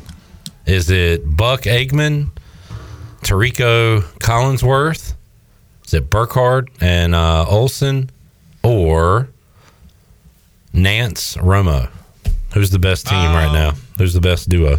I think it's Aikman and, and Troy. I I think it's Aikman and Buck. Hmm.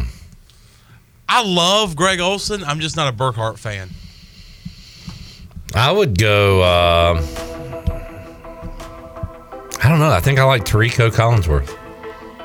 I did. Here's a guy. I've, I've always enjoyed. eh, I know a lot of people don't like him, but I have always enjoyed Chris Collinsworth. He's got an annoying voice, but I think the stuff he says is Oh good. yeah. I, I, I just like the fact that he's a little unorthodox in his delivery, and I enjoy it. Jason, you got a preference? I don't.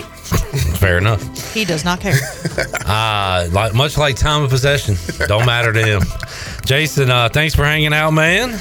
Enjoyed it. I appreciate it. Have a good week and uh, enjoy the football this weekend. Yes, sir. All right, we'll see you fine folks Tuesday, three o'clock for an all new edition of Pirate Radio Live for Shirley, Chon, J. Nick, and the crew. I am Clip Rock. Jeff Charles, take us home. Have a great night, Eastern Carolina.